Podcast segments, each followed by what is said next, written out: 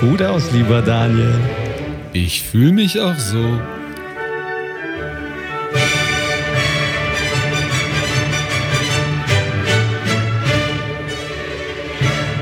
Willkommen beim Red Zone Football Podcast, eurem Podcast für alles rund um die NFL. Mein Name ist wie immer Mike T, Host dieser wunderbaren Show. Und an meiner Seite begrüße ich wie jede Woche Co-Host und das analytische Herz des Red Zone Podcast, Daniel Potts. Servus, Daniel. Servus zusammen. Frisch aus dem Biergarten eingeflogen. Nice, sehr nice. Und dann kriegst du dann diese wunderbare Melodie direkt zu hören. Traumhaft, traumhaft. Ich fühle mich zurück in die Kindheit versetzt. Absolut, absolut. Für alle, die diese kleine Referenz oder meine Hommage, die ich hier heute mal mit reingebracht habe, nicht ganz verstehen, äh, das ist die Intro oder die, die, der Hauptsoundtrack äh, eines meiner absoluten Lieblingsfilme, Trading Places oder auf Deutsch auch die Glücksritter. Ja, viele von euch, die uns schon ein bisschen länger folgen, wissen das auch, weil wir schon das ein oder andere Mal über diesen Film gesprochen haben. Aber heute trifft es umso mehr zu, weil wir haben als Hauptpunkt heute Trades. Es dreht sich heute alles um das Thema Trades. Wir hatten ja jetzt gerade erst einen verdammt großen Trade am Start, über den wir natürlich hauptsächlich reden werden. Aber wir haben diesen auch zum Anlass genommen, um uns mal in der NFL umzuschauen, um zu gucken, welche Trades denn ja, vor Saisonstart unter Umständen noch passieren könnten, welche Spieler auf dem Tradeblock sein könnten, wo es kurz bevorstehen könnte. Und haben hier mal unsere Top 10 zusammengefasst, wo wir glauben, dass was passieren könnte. Und deshalb steht heute alles ja, in diesem Fokus und unter diesem Zeichen der Trades. Aber natürlich das Wichtigste vorneweg, wie geht's dir denn, lieber Daniel? Du, mir geht's sehr gut. Das Leben kommt zurück. Wie gesagt, gerade frisch aus dem Biergarten. Das heißt, ich habe auch schon zwei Holbe drin. Also, wenn ich später etwas lalle, dann müsst ihr mir das sagen oder verzeihen. Aber es ist einfach sehr, sehr schön. Ich darf auch nicht vergessen, mir, wo ich, ich wurde gerade darauf hingewiesen im Biergarten, ich habe einem guten Freund vergessen, zum Geburtstag zu gratulieren und da er auch Stammhörer ist von uns. Äh, alles Gute zum 34. lieber Manu, nachträglich. Ich habe es leider verpennt. Ja, dann steige ich da mal bitte ein. Also auch von meiner Seite aus alles äh, äh, herzlichste Glückwünsche zum Geburtstag. Auch wenn ich keine Ahnung habe, äh, wer du bist, aber alles, alles Gute und danke fürs Zuhören. So ist es. First things first. Sehr gut, sehr gut. Ansonsten alles gut bei dir? Kann mich nicht beklagen. Alles im grünen Bereich. Sehr schön, sehr schön. Ja, ich bin irgendwie bin ich gut, ganz gut drauf heute. Ich freue mich schon den ganzen Tag irgendwie auf diese Folge. Vielleicht hat es auch einfach mit dem Intro zu tun gehabt, weil ich mich so darauf gefreut habe, dass wir das irgendwie machen können. Ähm, aber ähm, ja, irgendwie habe ich Bock. Ich glaube, es ist auch ein cooles Thema heute, äh, weil ja, ist schon ein bisschen krass, dass jetzt dieser Trade dann am Ende des Tages doch passiert ist, oder? Ja, also wir hatten es ja so ein bisschen vermutet, dass es nach der Deadline 1. Juni, Leute, wir hatten es ja angesprochen, das ist eine sehr, sehr wichtige Deadline, weil dann sozusagen gewisse, die Zahlen sich ändern, die die Teams, das aufnehmende Team noch berücksichtigen muss, die das abgebende Team noch berücksichtigen muss. Und deswegen war es ja schon relativ vorhersehbar, dass es nicht mehr lange dauern würde. Und jetzt ist es final passiert. Julio Jones ist kein Falcon mehr. Das wird neu sein, ihm in einem Trikot zu sehen, oder? Ja, nicht nur an einem Trikot. Ich meine, wenn du jetzt auf die ganzen Social Media Kanäle drauf gehst und du hast alle möglichen Football-Seiten, die jetzt Statistiken präsentieren oder was auch immer und du siehst einfach nur das Titans-Logo neben seinem Namen und diese Farben, dann ist das schon extrem ungewohnt, muss man sagen. Ja, aber sowas haben wir in der NFL ja immer wieder, ne? Spieler, die man einfach ganz klar mit einem Team verbindet, die dann aber doch nochmal auf den letzten Metern ihrer Karriere, und so ist es beim Julio ja auch, nochmal die Farben wechseln. Teilweise ja sogar nochmal für einen gehassten Revision, äh, Division Rival auflaufen, wie bei Brett Favre. Also hat's alles schon gegeben. Absolut, absolut. Willst du uns mal durch den, bevor wir mal im Detail drüber quatschen, was wir jetzt davon überhaupt halten und wer hier der unter Umständen der Gewinner ist oder was, was auch immer. Willst du uns mal kurz durch den Deal durchführen? Also wer hat hier jetzt was bekommen? Ja, der Deal sieht folgendermaßen aus. Die Falcons kriegen im nächsten Draft einen Second Rounder und im 2023er Draft einen Fourth Rounder. Die Titans wiederum kriegen natürlich Julio Jones, aber auch noch einen Six-Rounder im 223er Draft, also konkret einen Second-Rounder und eben einen Pick-Swap im 23er Draft. Und ja, was man da vielleicht in dem Kontext noch erwähnen sollte, die Titans, weil das war ein ganz wichtiger Punkt bei den ganzen Trade-Gesprächen, nehmen die kompletten 15,3 Millionen im Jahr in der kommenden Saison auf an Gehalt für Julio Jones und die Falcons bleiben nur noch über mit ein bisschen weniger als 8 Millionen Dollar Dead Money. Ja.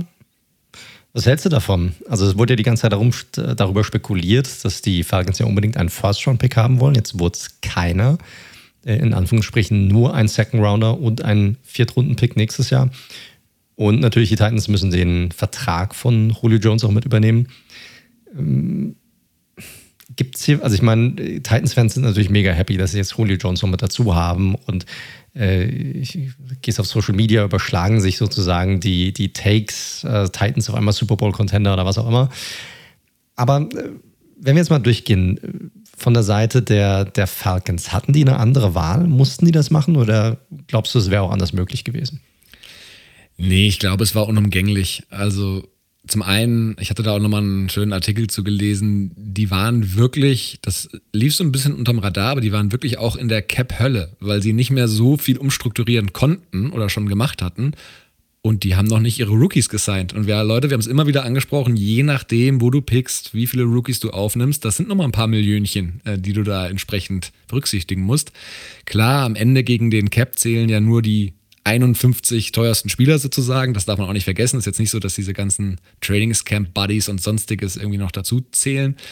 Aber die Falcons mussten was machen und spätestens nachdem dann Jones ja wirklich öffentlich, wir hatten drüber gesprochen, seinen Trade forciert hat, was für mich unumgänglich und alles, was man jetzt so liest, waren diese Gespräche ja auch schon länger andauernd. Also teilweise, Peter King hatte da was zugeschrieben, dass es schon letzte Saison losging, rund um den Draft natürlich heiß wurde, aber wie du schon angesprochen hast, die Falcons lange nicht von ihren Forderungen abgerückt sind, einen First Runner für ihn zu bekommen. Das haben sie nicht. Und jetzt muss man sagen, naja, im Endeffekt haben sie Geld gespart. Wie gesagt, diese 15,3 ähm, Millionen, die müssen sie eben nicht mehr covern. Sportlich ist natürlich jetzt eine spannende Perspektive. Für mich irgendwie so ein bisschen, ja, stuck in the middle, oder? Ja, schon. Rückt aber natürlich auch wiederum diesen Kyle Pitts-Pick, wenn man ihn jetzt kein großer Fan davon gewesen ist, was ich mir jetzt gar nicht so richtig vorstellen kann. Aber es rückt ihn jetzt nochmal ein anderes Licht, weil man hat hier de facto sozusagen von der, vielleicht nicht positionsgetreu, aber wahrscheinlich von der offensiven Option her den Nachfolger hier, ich sag mal, gedraftet in diesem Draft. Ja, kann man definitiv so sehen. Ich über Pitts will ich jetzt auch gar nicht streiten, weil er einfach zu gut ist als Prospect, als das jetzt sagen würde. Und die Situation um Matt Ryan auch in dem Sinne zu festgefahren. Und Matt Ryan ist ja auch kein schlechter QB, als dass ich jetzt gesagt hätte, nee, da hättest du jetzt einen QB nehmen müssen. Ja, ganz, ganz schwierig, weil ich halt irgendwie das Gefühl habe, ich verstehe vollkommen, warum die Falcons das gemacht haben. Äh, der Preis überrascht mich auch nicht. Ne? Nur mal als Beispiel, die Andrew Hopkins hat auch nur einen Second Rounder gebracht. Also es ist bei alternden, ich möchte es nicht vergleichen, weil Hopkins an einem anderen Standpunkt war zu der Karriere. Aber ne, es ist, Julio ist jetzt nicht so, dass er nur weil er so krasse Meriten hat in den letzten zehn Jahren, dass es automatisch ein First Rounder ist. Ich finde nur die Falcons, ich verstehe, warum, warum sie was gemacht haben, aber ich finde, sie stehen jetzt irgendwie so da, wo man eigentlich in der NFL nie stehen möchte. Und das ist so, ja, zu gut, um viel zu verlieren und nächstes Jahr wieder hoch zu picken, aber auch zu schlecht, um irgendwie wirklich was zu reißen, in meiner Meinung. Ja, das ist schon irgendwie recht. Also ich traue denen jetzt auch nicht zu, irgendwie ein Contender zu sein oder sowas in, in der Richtung. Da hast du schon absolut recht. Die Frage ist halt, ich meine, wenn er keinen Bock mehr hatte, da zu sein, was machst du denn dann? Klar, dann kannst du ja dann, ne? und, und wie du es gesagt hast, Cap Space war jetzt auch nicht so mega. Sie haben halt Ryan eh noch für zwei, drei Jahre. Also so ist es nicht. Wir hatten über den Vertrag in der Vergangenheit schon gesprochen, da kommst du nicht so einfach raus. Das heißt, man wird dieses Jahr sicherlich nutzen, um zu gucken, dass man irgendwie eine Art Core aufbaut, sich an die, diese neue Offense auch gewöhnt, das irgendwie mitnimmt, um dann zu schauen, ob man im nächsten Jahr mit dem Draft und dem Cap Space, den man unter Umständen dann noch zur Verfügung hat, vielleicht das Team so weit zu verbessern, dass man nächstes Jahr direkt irgendwie, ich sag mal, richtig competen kann. Das wäre jetzt so mein, mein Take zu der ganzen Sache. Das wäre, das ist so die, so die eine Geschichte dieses Trades. Die andere ist natürlich da, wo die Titans jetzt stehen Siehst du sie nach diesem Trade tatsächlich als Contender? Also sind sie stark genug? Waren sie jetzt ein, man muss natürlich sagen, ein äh, Generational Talent auf der Wide Receiver Position davon entfernt, äh, Contender zu sein? Und äh, ich gehe nochmal so einen Schritt weiter. Sind sie überhaupt das beste Team in der Division? Ja, ist eine spannende Frage. Ich hatte es ja schon vor boah, Wochen, Monaten, als wir in der Free Agency, glaube ich, noch unterwegs waren, gesagt, was die Titans, dass ich so das Gefühl habe, die werden einen Schritt zurückgehen. Kommende Saison. Eben natürlich in dem Ganzen, auf Basis dessen Jonas Smith weg, ähm, äh, ähm, na, der Wide Receiver Corey Davis auch noch weg. Und da habe ich halt echt, und da haben sie ja nicht nachgelegt. Und dann war so echt die Überlegung, boah, hm, plus der Offensive Coordinator natürlich auch weg. Pass Rush war unterirdisch letztes Jahr, jetzt Batu Pre in meinen Augen oder ich glaube auch in deinen Augen durchaus überbezahlt weiß nicht so richtig. Auf dem Papier ist halt die Frage, welchen Julio Jones wir kriegen. Wenn wir den natürlich wieder kriegen aus, keine Ahnung, 19er Saison, 18er Saison, 17er Saison. Also das physischste Wide Receiver Duo mit AJ Brown und Julio Jones, das haben sie, glaube ich, auf jeden Fall. Und ja auch einen durchaus physischen Running Back. Das kann man nicht anders sagen. Und, aber ich habe schon noch einige Fragezeichen, weil, wie gesagt, neuer OC mit Todd Downing, den kenne ich ja auch noch von den Raiders, da war er jetzt nicht gerade erfolgreich. Ich finde, sie haben weiterhin halt keine Tiefe auf Wide Receiver, das muss man ganz klar ja. sagen. Ja. Und man kann ja auch mal kurz, wir reden ja nur über Offensive, über die Defensive reden, wenn wir über die Titans im Allgemeinen reden. Pass Rush, wie gesagt, Riesenthema. Mal gucken, was Dupree eben machen wird. Aber hier, Dory Jackson weg, Desmond King weg, also auch schon während der letzten Saison die ganze Corner-Gruppe sieht nicht gut aus. Und es kann gut sein, dass sie jetzt nochmal, vielleicht sogar nochmal einen Kevin Byard oder so in der Secondary da auch nochmal opfern müssen, ähm, um diesen ganzen Julio-Vertrag entsprechend berücksichtigen zu können. Also, ich kaufe die Titans noch nicht völlig, was aber nicht heißen soll, dass ich den Move schlecht fand. Dann bin ich tatsächlich komplett bei dir. Also, die haben gerade in der Defensive für mich noch viel zu viele Fragezeichen, dass man sie jetzt irgendwie schon krönen könnte, gerade diese Division und gerade wie sich auch die, ja, wie gut auch die Colts weiterhin sind, obwohl ich da natürlich nochmal ein ganz großes Fragezeichen habe, was den Quarterback angeht.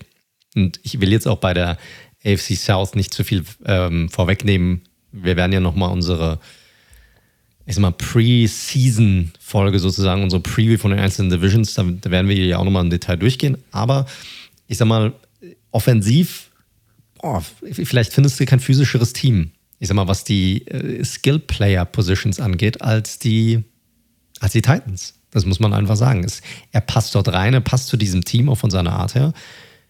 Und äh, die haben im Grunde jetzt eine 1A und eine 1B-Option auf der Wide Receiver-Position. Also es ist nicht so, da haben sie schon auf jeden Fall jetzt ein Upgrade hinbekommen. Titan ist trotzdem weiterhin ein Thema. Den haben sie abgegeben und der, der spielt dort in der Offense schon eine wichtige Rolle. Da wird man sehen, du hast schon angesprochen, neuer Offensive Coordinator, wahrscheinlich das Scheme wird ein bisschen anders aussehen, die werden wahrscheinlich auch ein bisschen anders spielen. Muss man schauen, wie das Ganze dann zusammenpasst. Generell ist es kein schlechter Move. Und ich glaube, Julio, auch wenn er jetzt letzte Saison auch verletzungsbedingt jetzt nicht die beste Saison hatte in seiner Karriere, ich meine, wenn er auch nur bei 90 Prozent von dem ist, was er in der Vergangenheit abgeliefert hat, dann ist er immer noch einer der besten Wide Receiver in der Liga. Also wahrscheinlich immer noch Top 10, ohne Probleme. Und äh, deshalb ist es generell ich glaube, für beide Seiten macht dieser Move insgesamt Sinn. Ja, und bei den Titans, also liebe Titans-Fans, der Preis ist vollkommen in Ordnung, brauchen wir nicht drum rumreden. Auch ein Mohamed Sanu wurde mal für einen Second Rounder vor zwei Jahren zu den Patriots äh, getradet. Hm, also das ist auf jeden Fall der bessere Deal. Und eine kleine Detail, was ich noch ganz spannend finde, aus Titans Sicht eigentlich echt gut. Also klar, sie haben jetzt nächstes Jahr natürlich den, in Anführungszeichen, das, das viele Geld, was sie für Jones zahlen müssen. Die Jahre danach wären es aber nur noch bei steigendem Salary Cap 11,5 Millionen für einen Julio in, sagen wir mal, zumindest normal einigermaßen Normalform absolut günstig. Und sie er hätte auch nur noch 2 Millionen garantiert 2022. Worauf ich hinaus will, sollte diese ganze Kiste völlig scheiße laufen und Jones ist irgendwie washed, der ist durch, was ich auch nicht glaube, dann hätten sie sich jetzt nicht ewig an ihn gebunden, sondern könnten ihn relativ leicht eine Saison später auch schon wieder verschiffen. Also von daher, für die Titans, guter Move. Auf Wide Receiver mussten sie was machen. Gibt es weiter noch Fragezeichen? Definitiv. Aber für den ersten Schritt eine gute Sache. Korrekt.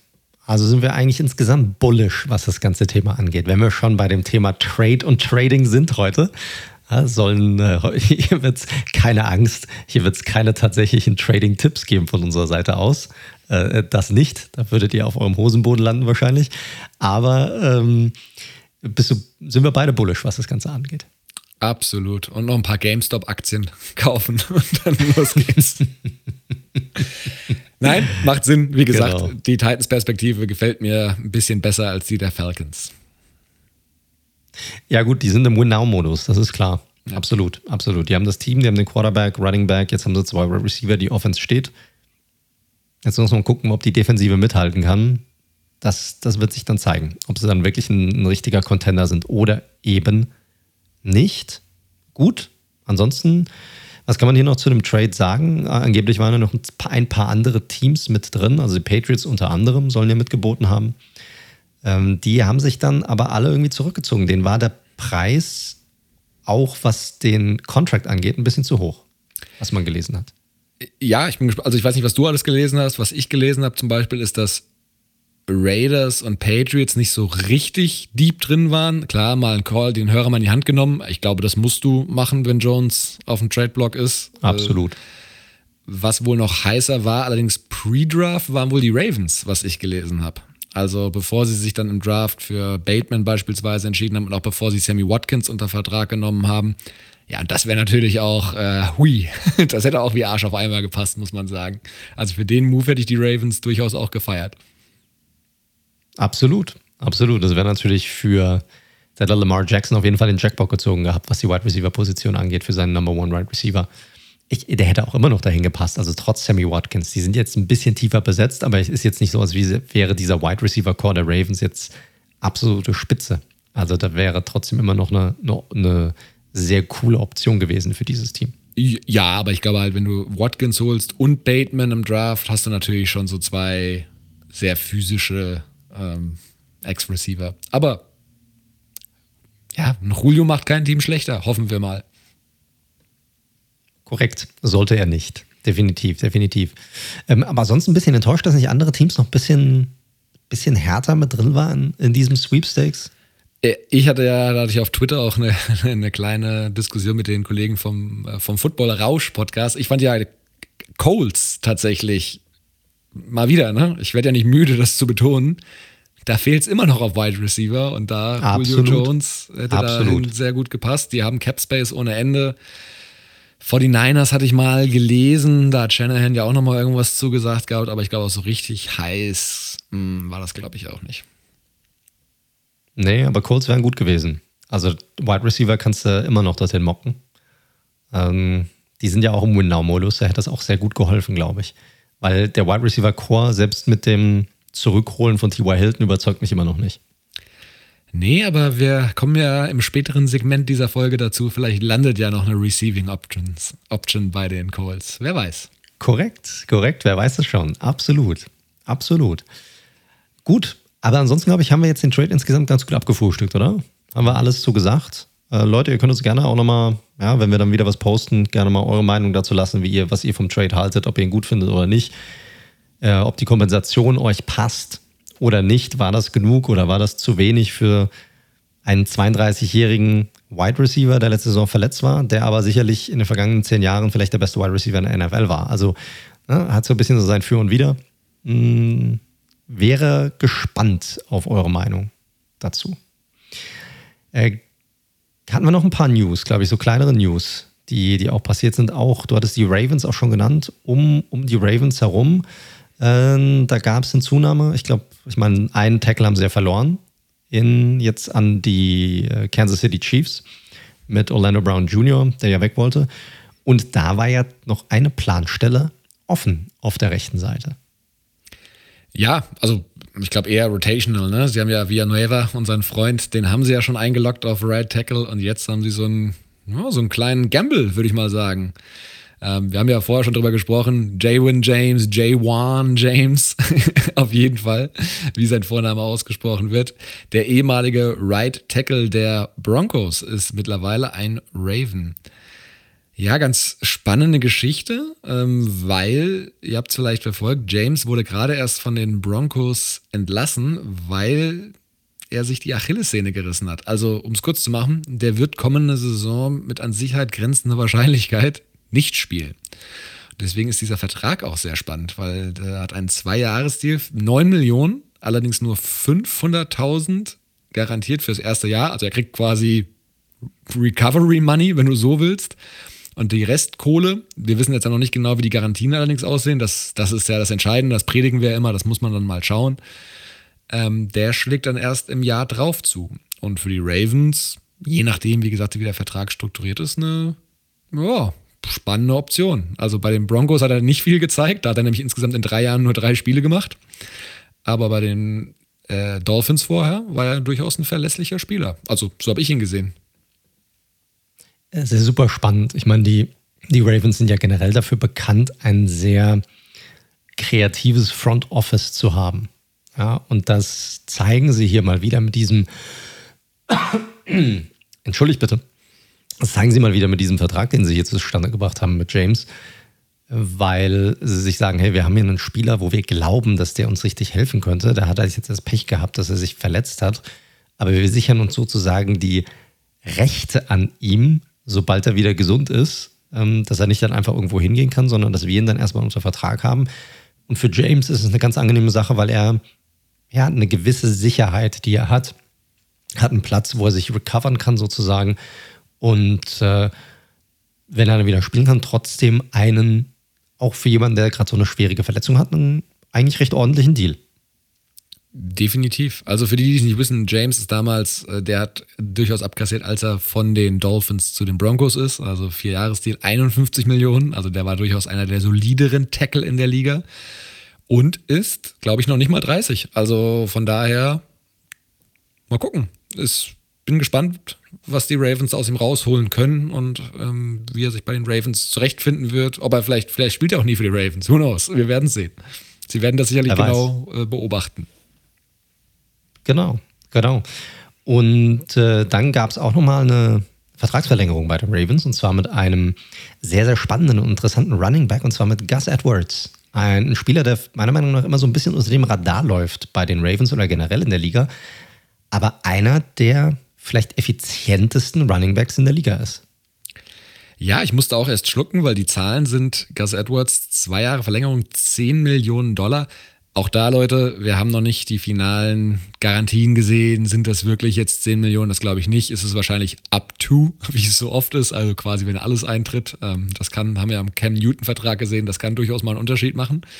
Von daher unter Vorbehalt. Aber es liest sich natürlich erstmal gut, denn Gus Edwards war ein undrafted Free Agent. Der ist 2018 sozusagen von der Straße zu den Ravens bekommen und du hast es angesprochen. Also der hat die drei Jahre als Backup oder teilweise Backup-Backup. Mark Ingram war ja auch unter anderem noch da, wirklich. Korrekt, Dreier-Rotation bei den, bei ja. den Ravens. Ja. Der hat da wirklich gute Zahlen aufgelegt. Klar, in einem, das darf man nicht unterschätzen, sehr running-freundlichen Scheme, was die Ravens da spielen, was natürlich da auf das Run-Game ausgelegt ist. Aber drei Jahre nacheinander immer über 700 Yards und auch Average Yards per Carry jeweils über fünf, was wirklich stark ist. Ja, absolut. Also ich meine, der hat ja immer sehr auch, ich finde das krass, dass die Carries sehr ähnlich ist. Der hatte ja äh, zwischen den drei Jahren, die Saison mit den wenigsten Carries waren 133, die Saison mit den meisten Carries 144. Also auch immer in diesem gleichen Bereich, was die Carries angeht. Das haben sie schon, da siehst du mal, wie, wie gut die das eigentlich gemanagt haben. Und immer knapp über 700 Yards. Also der Typ ist unglaublich, was seine, was seine Running-Effizienz einfach, einfach angeht. Also mit einer der besten der Liga sicherlich. Ja, und dafür, dass er auch so ein, er ist ja auch ein sehr physisch starker und großer Runner. Ist jetzt nicht jemand, der irgendwie ja klein ist und, und, und, und, und shifty ist und, und irgendwie äh, jetzt, jetzt durch die Löcher irgendwie durch kann, sondern den kannst du runterbringen, weil der ist schon echt massiv und dafür macht er das schon echt richtig stark. Definitiv. Und worauf ich ja auch immer einen Wert lege, er hat ja auch ähm, als Receiving-Option durchaus zugelegt. Ne? Also hat jetzt sich mal im ersten Jahr 20, dann 45, jetzt immerhin schon 130 Yards ähm, und auch da mehr Targets gesehen. Immer noch im kleinen Volume-Bereich, brauchen wir nicht drüber reden, aber mal gucken. Vielleicht wird da auch noch ein bisschen mehr passieren. Auf jeden Fall waren sich die Ravens so sicher, dass sie Ingram ohne Probleme zu dem Running Back Core nach den, zu den Texans abgeben konnten und Edwards da wohl als klare Nummer 2, 1b, je nachdem, wie die halt mit Dobbins das Zusammenspiel, Komitee mit, mit Dobbins eben. Ich glaube, es wird super spannend zu sehen sein, wie gut er hier sein wird, weil äh, er ist, also wenn du dir die Zahlen anguckst, dann ist das definitiv jemand, der, wo ein anderes Team eigentlich drauf und dran sein müsste, mal zu gucken, hey, was müssten wir denn tun, um für so jemanden zu traden, um mal zu gucken, ob der auch eine Nummer 1 Option bei uns sein könnte, wenn wir gerade einen Running Back suchen. Weil die Effizienz, die er mit reinbringt, auch diese Durability, die er auch einfach, einfach hat, ähm, äh, sicherlich auch was äh, Short Yardage Positionen angeht, ist er sicherlich eine, eine absolut starke Option. Das wäre schon, würde ich gerne mal sehen, was er macht, wenn er, äh, wenn er so bei, bei 200 Attempts liegt bei den Runs und, und, und ein bisschen mehr, ob das dann immer noch so, so effizient ist. Weil wenn er das dann halten kann, dann nicht, nicht schlecht. Exakt. Das ist halt so ein bisschen die Frage, die man sich stellen muss. Ne? Also, wenn er jetzt mehr Carries bekommt oder auch ne, mehr Touches im Allgemeinen, ist er dann gleichbleibend effizient und steigen auch die, steigt auch die Produktion wirklich im gleichen Verhältnis oder baut er dann ab? Weil ich weiß ja, bei den Raiders, da wurde der Drake beispielsweise auch wirklich reingeholt, um Jacobs so ein bisschen zu entlasten. Und bei Drake wurde ja gesagt, oh, über 5 Millionen für Drake, für ein Backup Running Back. Und Edwards ist jetzt, wie gesagt, wir kennen die Details nicht, könnte bei 3, 4, 5 Millionen Dollar, das ist schon gutes Backup Money. Das ist so Kareem Hunt. Absolut. Korridor Absolut. ungefähr. Also nicht wenig. Von daher, die Ravens müssen durchaus überzeugt von ihm sein. Korrekt. Gut. Also der Junge hat abkassiert und hat sich auch verdient, muss man sagen, wenn man sich die Zahlen anguckt.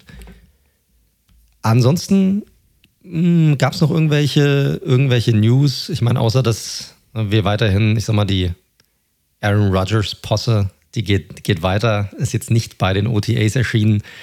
Ähm, ich, ich meine, ist das für dich wirklich newsworthy oder ist das jetzt einfach nur der nächste Schritt in dem, was wir eigentlich schon erwartet haben, dass passieren wird? Es war erwartbar, es ist dahingehend zumindest schon mal eine Erwähnung, weil jetzt kommen halt die Sachen, wo er bestraft wird, finanziell, wenn er nicht erscheint. Also wir reden hier von 50.000 Dollar oder irgendwie sowas, das wird ein Aaron Rodgers hoffentlich noch verkraften können, gehe ich mal schwer von aus. Von daher, aber jetzt ist es halt, es spitzt sich halt jetzt ein bisschen zu. Äh, die Seite erhöht den Druck. Rodgers hat, glaube ich, der ist da tiefenentspannt drin. Jetzt hat ja auch der ähm, Teampräsident, glaube ich, auch gesagt hat, hat ja nochmal so gute Kunst gelobt, so ey, der hat ein Team in den letzten zwei Jahren unter seiner Ägide, wurde ein Team zum, ja, ein Top-Record, ich weiß jetzt nicht mehr genau, was es war, irgendwie so und so viel Siege und so und so wenig Niederlagen. Die Packers waren ja sehr erfolgreich in den letzten zwei Jahren, ich glaube acht, acht Niederlagen nur. Ähm, Regular Season wohl gemerkt. Und jetzt ist so ein bisschen die beiden Parteien, äh, ne, äh, ist halt so ein bisschen Standoff. Und jetzt mal gucken, wer den längeren Atem hat aber wir, da es ja heute alles in Zeichen von Trades steht, kann man drüber sprechen. Ich würde aber weiterhin noch nicht viel Geld darauf setzen, dass Rogers getradet wird. Gut, also sind wir immer noch bearish, was das Thema angeht, von einem Rogers Trade. So Na gut, es. dann äh, wollen wir mal reingehen in ja, unsere Top 10 der Trades, die unserer Meinung nach passieren könnten und werden auch da mal reingehen und gucken, okay, wie bullish oder wie bearish wir sind, was diese Trades angehen. Vielleicht ganz kurz vorweg, die Spiele, über die wir hier reden, das sind, also wo wir jetzt entweder sagen, okay, da gab es jetzt genug Gerüchte dazu oder auch Gerüchte, die sich jetzt in den letzten Tagen und Wochen auch gehäuft haben, äh, wo wir glauben, dass da was passieren könnte. Oder halt Sachen, wo wir halt denken, hey, das könnte einfach eine sehr gute Option sein für diesen Spieler, wenn er dort weggehen würde. Das passt vielleicht auch von der Vertragssituation her ähm, dass es dort Sinn machen könnte für beide Parteien, sich, sich zu trennen und auch ein, ein neues Team zu finden. Wir werden reingehen, werden natürlich auch mal ein bisschen schauen, okay, wie ist die Situation vom Spieler, wie ist die Cap-Situation vom, äh, vom Spieler, sowohl für das abgebende Team als auch das möglicherweise aufnehmende Team. Und dann natürlich auch einen Blick darauf werfen, zu welchem Team dieser Trade, also dieser Spieler dann unter Umständen auch passen könnte und wo auch ein Trade Sinn machen könnte, auch immer mit der jeweiligen Cap-Situation des möglicherweise aufnehmenden Teams im Hinterkopf. So sieht's aus. Und Top 10, also wir haben es jetzt nicht gerankt. Das sind jetzt. Ich wollte gerade sagen, genau, korrekt. Korrekt. Aber es sind so unsere Top 10 von denen, was, wo wir glauben, dass es, dass es die Wahrscheinlichkeit unserer Meinung nach am höchsten ist, dass diese Trades in nächster Zeit noch vor Start der Saison passieren können. So ist es. Gut. Lieber Daniel, willst du vorlegen? Ich lege gerne vor und zwar mit dem, ja, Elefant im Raum, offensichtlichsten. Ah, es gibt mehrere Elefanten eigentlich im Raum. Aber ein Spieler, es wird ein bisschen ruhig um ihn dafür, dass er, glaube ich, schon sehr lange auf dem Trade-Block ist. Zach Ertz. Ähm, mm, ja. Vor einem Jahr von uns noch zum drittbesten Tight End der Liga erhoben oder Top 5 zumindest. Ich weiß es nicht mehr so hundertprozentig. Ich wollte gerade sagen, es ist krass, dass du dich daran noch so ganz genau erinnern kannst. Ja, ja, ja. Ich, ich, weiß, weiß. ich weiß nämlich ehrlicherweise nicht mehr. Ich glaube, er war bei mir auf drei. Also Zach Ertz, 31, ihr wisst, Tight End von den Philadelphia Eagles. Äh, kommt statistisch gesehen aus seiner schlechtesten Saison, schlechter sogar als seine Rookie-Saison, muss man sagen. Hat auch ein paar weniger Spiele gemacht. Er hatte gerade mal 330 Yards, ein Touchdown und auch wirklich nur eine 50-prozentige Catch-Rate, was natürlich für so einen Receiving Tight End, wie es Ertz ist, natürlich indiskutabel ist, muss man ganz klar sagen. Und, das hat man in den letzten Wochen auch schon immer mal wieder angedeutet, sie haben mit Dallas Goddard natürlich jemanden auf dem Roster, der eins zu eins seine Rolle einnehmen kann oder es schon hat. Klar, wenn du natürlich viele 12 Personal, also mit zwei Titans spielst, brauchen sie ja noch jemanden, aber sie sind jetzt nicht schwach besetzt auf Thailand, will ich damit sagen. Das Spannende bei Ertz, und deswegen ist er auch so ein offensichtlicher Kandidat, die Cap-Situation bei den Eagles ist, die haben zwar viel gemacht schon, aber die ist weiterhin nicht so super rosig auf jeden Fall. Das muss man ganz klar sagen. Also es wird reichen, um ihre Rookies unter Vertrag zu nehmen, aber ansonsten viel Spielgeld ist da ansonsten nicht mehr da. Stand jetzt, ihr wisst, Capspace immer ein bisschen schwierig zu beurteilen. Da restrukturierst du mal zwei, drei Verträge um und es sieht schon wieder ganz anders aus. Lange Rede, kurzer Sinn. Wenn Zach Ertz würde kommende Saison 12,7 Millionen Dollar verdienen, was Oha. Richtig. Was natürlich in keinem Verhältnis steht zu der Leistung, die er zumindest letzte Saison gezeigt hat. Und jetzt wird es halt spannend. Philly könnte immerhin 8,5 Millionen davon sparen, wenn sie ihn eben nach dieser magischen Marke, die wir jetzt erreicht haben, nach dem 1. Juni cutten oder traden. Und das ist halt so ein bisschen die spannende Geschichte. Deswegen, liebe Eagles-Fans, ihr werdet keine hohen Picks für Zach Ertz bekommen. Wir reden hier wahrscheinlich von einem Sechstrunder, weil es eigentlich nur darum geht. Boah. Ja, Meinst du? Ja, Meinst fünfte du? oder sechste Runde, glaube ich. Weil ich glaube, es geht wirklich nur noch darum, ob ein Team ihn sich sichert, damit er eben quasi nicht für jeden verfügbar ist, sozusagen. Aber meinst du wirklich so low? Also ich habe ja, gut, es kann natürlich sein, dass Teams nur sowas anbieten wollen, aber ich habe, ich glaube, erst die Tage äh, gelesen gehabt, dass einer der Gründe, warum Earls immer noch nicht weggetradet wurde, ist, dass die Eagles immer noch extrem hart sind, was die Kompensation angeht, was sie haben wollen. Und da wird äh, konstant von einem Second- oder auch Third-Rounder ges gesprochen. Ja, das kann ja gerne so gesehen werden. Ich glaube, wir hatten auch irgendwann mal bei Carson Wentz irgendwas gelesen von zwei First-Roundern und am Ende war die Wahrheit dann ja auch ein bisschen eine andere. Ich bin da durchaus skeptisch. Also glaube schon eher, dass das im Bereich bei einem Fünftrunder irgendwo liegen wird am Ende.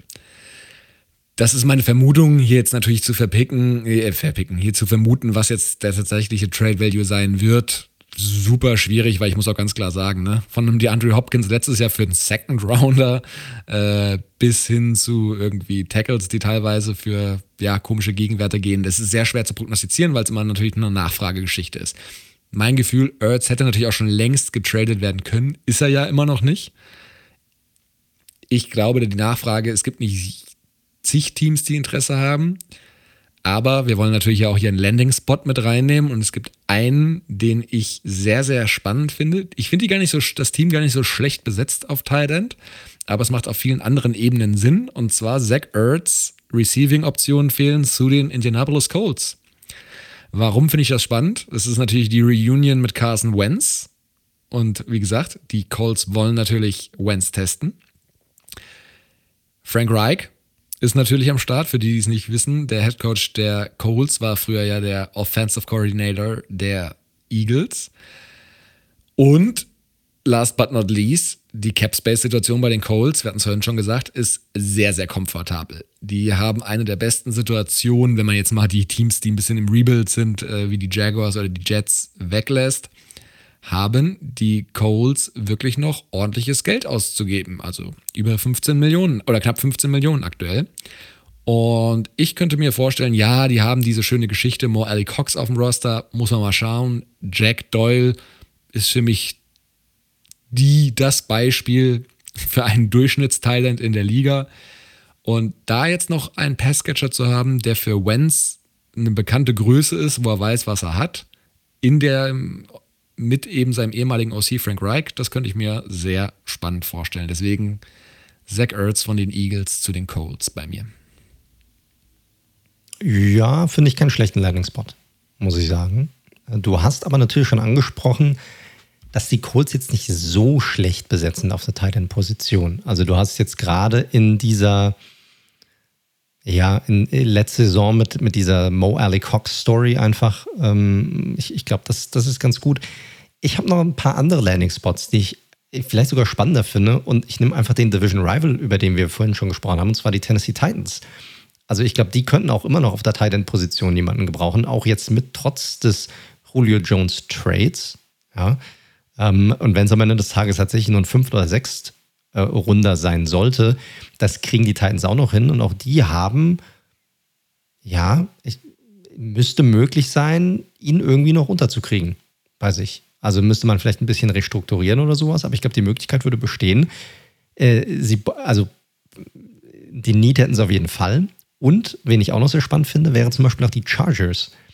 Weil auch die haben immer noch äh, relativ viel Cap Space zur Verfügung. Die haben zwar mit Jared Cook jetzt jemanden dazugeholt, der eine, äh, ich sag mal, eine gute Option ist, aber jetzt auch nicht mehr die jüngste Option. Und hier nochmal jemanden dazu zu holen, um so eine Art Two-Headed Monster auf dieser Titan-Position zu schaffen, das wäre, glaube ich, ein echt cooler Landing-Spot für Ertz. Und ich glaube, auch ein Justin Herbert würde sich hier extrem drüber freuen. Ja, für Titans, äh, ich habe, äh, so viel kann ich sagen, nachher noch einen weiteren Titan. Es gibt durchaus ein paar Titan die die Teams. Also äh, Titans glaube ich nicht dran. Da müsste ich jetzt nochmal auch detaillierter reinschauen. Ich glaube, das wird dann schon mit dem Cap Space äh, schwierig. Klar, Restrukturierung etc., wie gesagt, das kannst du in alle Richtungen drehen. Aber auch sowas wie die Cardinals, ne? Oder die, die brauchen auch durchaus noch eine Receiving-Option auf Tight End. Also es wird durchaus Interessenten geben für Ertz, weil er hatte wirklich jetzt nur ein schlechtes Jahr. Aber wie gesagt, aufgrund dessen, dass alle Teams wissen, die, die Eagles, ganz ehrlich, die Eagles können nicht mit ihm, mit diesem Vertrag in die neue Saison geben, wenn sie ja 75 Prozent sparen, wenn sie ihn cutten allein schon. Deswegen. Äh, das wissen natürlich auch die aufnehmenden Teams. Du hast eine Sache angesprochen. Er ist jetzt schon sehr, sehr lange auf diesem Trading-Block und es ist immer noch nichts passiert. Seit, äh, gefühlt seit Ende der Saison eigentlich. Ne? Free Agency kam, nichts passiert. Draft kam, nichts passiert. Weder davor noch während des Drafts. Jetzt auch nach dem Draft bisher nichts passiert. Schaffen Sie Eagles noch, ihn loszuwerden vor, vor Beginn der Saison? Werden Sie, wenn Sie kein Angebot bekommen in der Richtung, das Sie haben wollen, werden Sie sagen, ach, scheißegal, Hauptsache loswerden? Oder glaubst du, dass sie ihn einfach nicht loswerden und er wird weiterhin auf dem Roster bleiben? Ich bin mir sehr sicher, dass Zach Ertz nächste Saison kein Eagle ist. Gut. Ich sehe es ich sehe es schwierig. Also ich sehe es nicht so einfach, ihn wegzutraden, weil ich glaube einfach, diese Diskrep dass so eine krasse Diskrepanz existiert zwischen, was die einen wollen und was die anderen bereit sind zu geben. Aber ich glaube auch, dass er am Ende des Tages nicht mehr auf dem Eagles-Roster sein wird. Also sind wir beide bullish, was dieses Thema angeht. Was diesen Trade angeht, sind wir bullish. Pfeil nach oben. Wenz, äh, Wenz sage ich schon, äh, Ertz. Wenz ist schon nicht mehr da. Äh, Ertz wird auf jeden Fall zu Beginn der Saison kein Eagle mehr sein. So. Gut, wollen wir zum nächsten Spieler rübergehen. Mache ich mal weiter. Mhm. So, ich gehe mal rüber auf die defensive Seite. Wenn wir eben gerade schon bei der Offensive waren, gehe ich mal rüber auf die defensive Seite. Und äh, ich nehme einen Spieler, der bisher eigentlich nicht so wirklich in den News war, äh, was mögliche Trades angehen, aber wo es im Hintergrund wohl in den letzten Wochen und auch schon Monaten das ein oder andere Rumbling gab, was dieses Thema angeht. Und zwar Chandler Jones von den Arizona Cardinals. Das mag jetzt für den einen oder anderen ein bisschen überraschend kommen, aber seit dem Signing von JJ Watt gab es hier schon zu Gerüchte, äh, Trade-Gerüchte bezüglich äh, Chandler Jones. Ähm, jeder kennt ihn. Jones ist, äh, ich sag mal, ein Modellathlet, was diese, was diese Defensive, Defensive End-Position angeht. Äh, hat in seiner Karriere schon 100 äh, Sacks gehabt. Ja? Ähm, und allein 60 davon in den letzten vier Jahren bei den, bei den Arizona Cardinals. Also der Typ ist ein absolutes Monster und die Konstanz in Person, was äh, Production angeht. Und auf jeden Fall gab es schon seit dem Signing von, von JJ Watt diese Trade-Gerüchte. Und Arizona war eigentlich relativ früh dran, dem Ganzen und diesen ganzen Trade-Gerüchten einen Riegel vorzuschieben. Aber was jetzt tatsächlich rauskam in den letzten Wochen laut äh, Jason Lacanfora, der für CBS Sports arbeitet, gibt es allerdings weiterhin große Probleme bezüglich des Vertrags von ähm, Chandler Jones. Ähm, der hat nämlich noch ein Basissalär jetzt in 2021 von 15,5 Millionen, äh, ist jetzt in seinem letzten Vertragsjahr und äh, accountet gegen den Cap momentan fast 21 Millionen. Und die Cardinals wollen schon die ganze Zeit in Talks mit ihm, dass er halt seinen Vertrag strukturiert und anpasst, damit er weniger bekommt. Und er ist halt einfach nicht bereit dazu.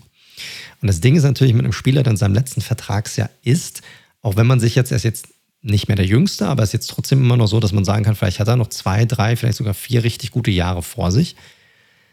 Dass wenn man sich natürlich jetzt nicht einigen kann auf einen Vertrag, dass solche Spieler, die in ihren letzten Vertragsjahren sind, auch immer diese Möglichkeit besteht, dass man sagt, hey, es war eine gute Zeit, du bist ein super Spieler, wir hätten dich gerne mit an Bord, aber du kostest uns momentan zu viel Geld, wir können momentan keine Moves machen wegen dir. Und wenn wir uns nicht einigen können, wollen wir natürlich auch noch mal ein bisschen was für dich bekommen, wenn es schon gar nicht geht. So, das ist so ein bisschen das Problem momentan. Ähm, dazu kommt, dass er letzte Saison das erste Mal aufgrund äh, von Verletzungen verpasst hat. Ja, elf Stück tatsächlich, elf Spiele hat er verpasst letztes Jahr. Also kommt hier nochmal diese Komponente dazu, dass er älter geworden ist, zum ersten Mal richtig stark verletzt geworden. Äh, er countet extrem viel gegen den Cap und er ist in seinem letzten Vertragsjahr sieht sich aber auch aufgrund seiner vergangenen äh, Jahre davor und auch seiner Hammer Production natürlich als absoluter Superstar, der auch weiterhin ist. Und das ist natürlich, ja, also die sind gerade momentan in so einer, in so einer Patt-Situation, wo sie auch nicht, wo sie momentan auch nicht rauskommen und wo es auch keine Gerüchte zu gibt, ähm, dass es dort vorankommt irgendwie. Ähm, eine Sache ist halt, das neue Team müsste erstmal seinen Vertrag aufnehmen können. Das ist natürlich die erste schwierige Situation hier. Mm, deshalb wäre eher ein Trade und Sign hier wahrscheinlich die, die gängigere Variante. Das heißt, sollte ein Trade zustande kommen, dann wäre, wäre hier wahrscheinlich die Lösung, dass man sagt, okay, wir traden dich und du kriegst sofort auch einen neuen drei, vier Jahresvertrag Anschluss, der dir gut gefällt, der uns aber in diesem Jahr hier in 2021 entlastet und das Ganze ein bisschen nach hinten pusht sozusagen. Das wäre hier die, die Möglichkeit. Und deshalb habe ich Chandler Jones momentan für mich als möglichen Spieler, der auch noch vor der Saison weggetradet werden könnte. Ja, spannend. Ihn hatte ich, wir mussten es gleich natürlich noch verraten, was so der Landing-Spot für ihn wäre, wo du ihn sehen würdest. Hatte ich jetzt nicht so auf dem Schirm. Ähm, aus einer ganz ja, banalen Geschichte. Also Jones hat natürlich, du hast es angesprochen, immer performt. Ähm, also glaube ich, vom, also bei den Cardinals bis eben aufgrund der Verletzung letztes Jahr. Äh, was ich so mitbekommen habe, ich bin jetzt nicht so super nah an den Cardinals dran, aber ich glaube auch charakterlich ein super guter Typ. Ja, absolut. Also absolut. Da gibt es Troublemaker oder sowas. Nein, nein, überhaupt keine Fragezeichen bei ihm. Ja, und ich habe schon so das Gefühl, auch bei den Cardinals mit den Moves jetzt für JJ Watt, mit den Moves eben, ja, mal gucken, wie hoch man den hängen will, ne? aber Veteran Power über AJ Green, auch Malcolm Butler auf Cornerback. Ich glaube, die wollen schon diesen Rookie-Vertrag von dem kleinen Kyler Murray nutzen, um nochmal richtig anzugreifen, waren letztes Jahr 8 und 8, natürlich auch mit Verletzungen. Und ich sehe nicht so hundertprozentig, dass sie ihn abgeben wollen, weil sie ihn, glaube ich, auch brauchen für ihre Defense.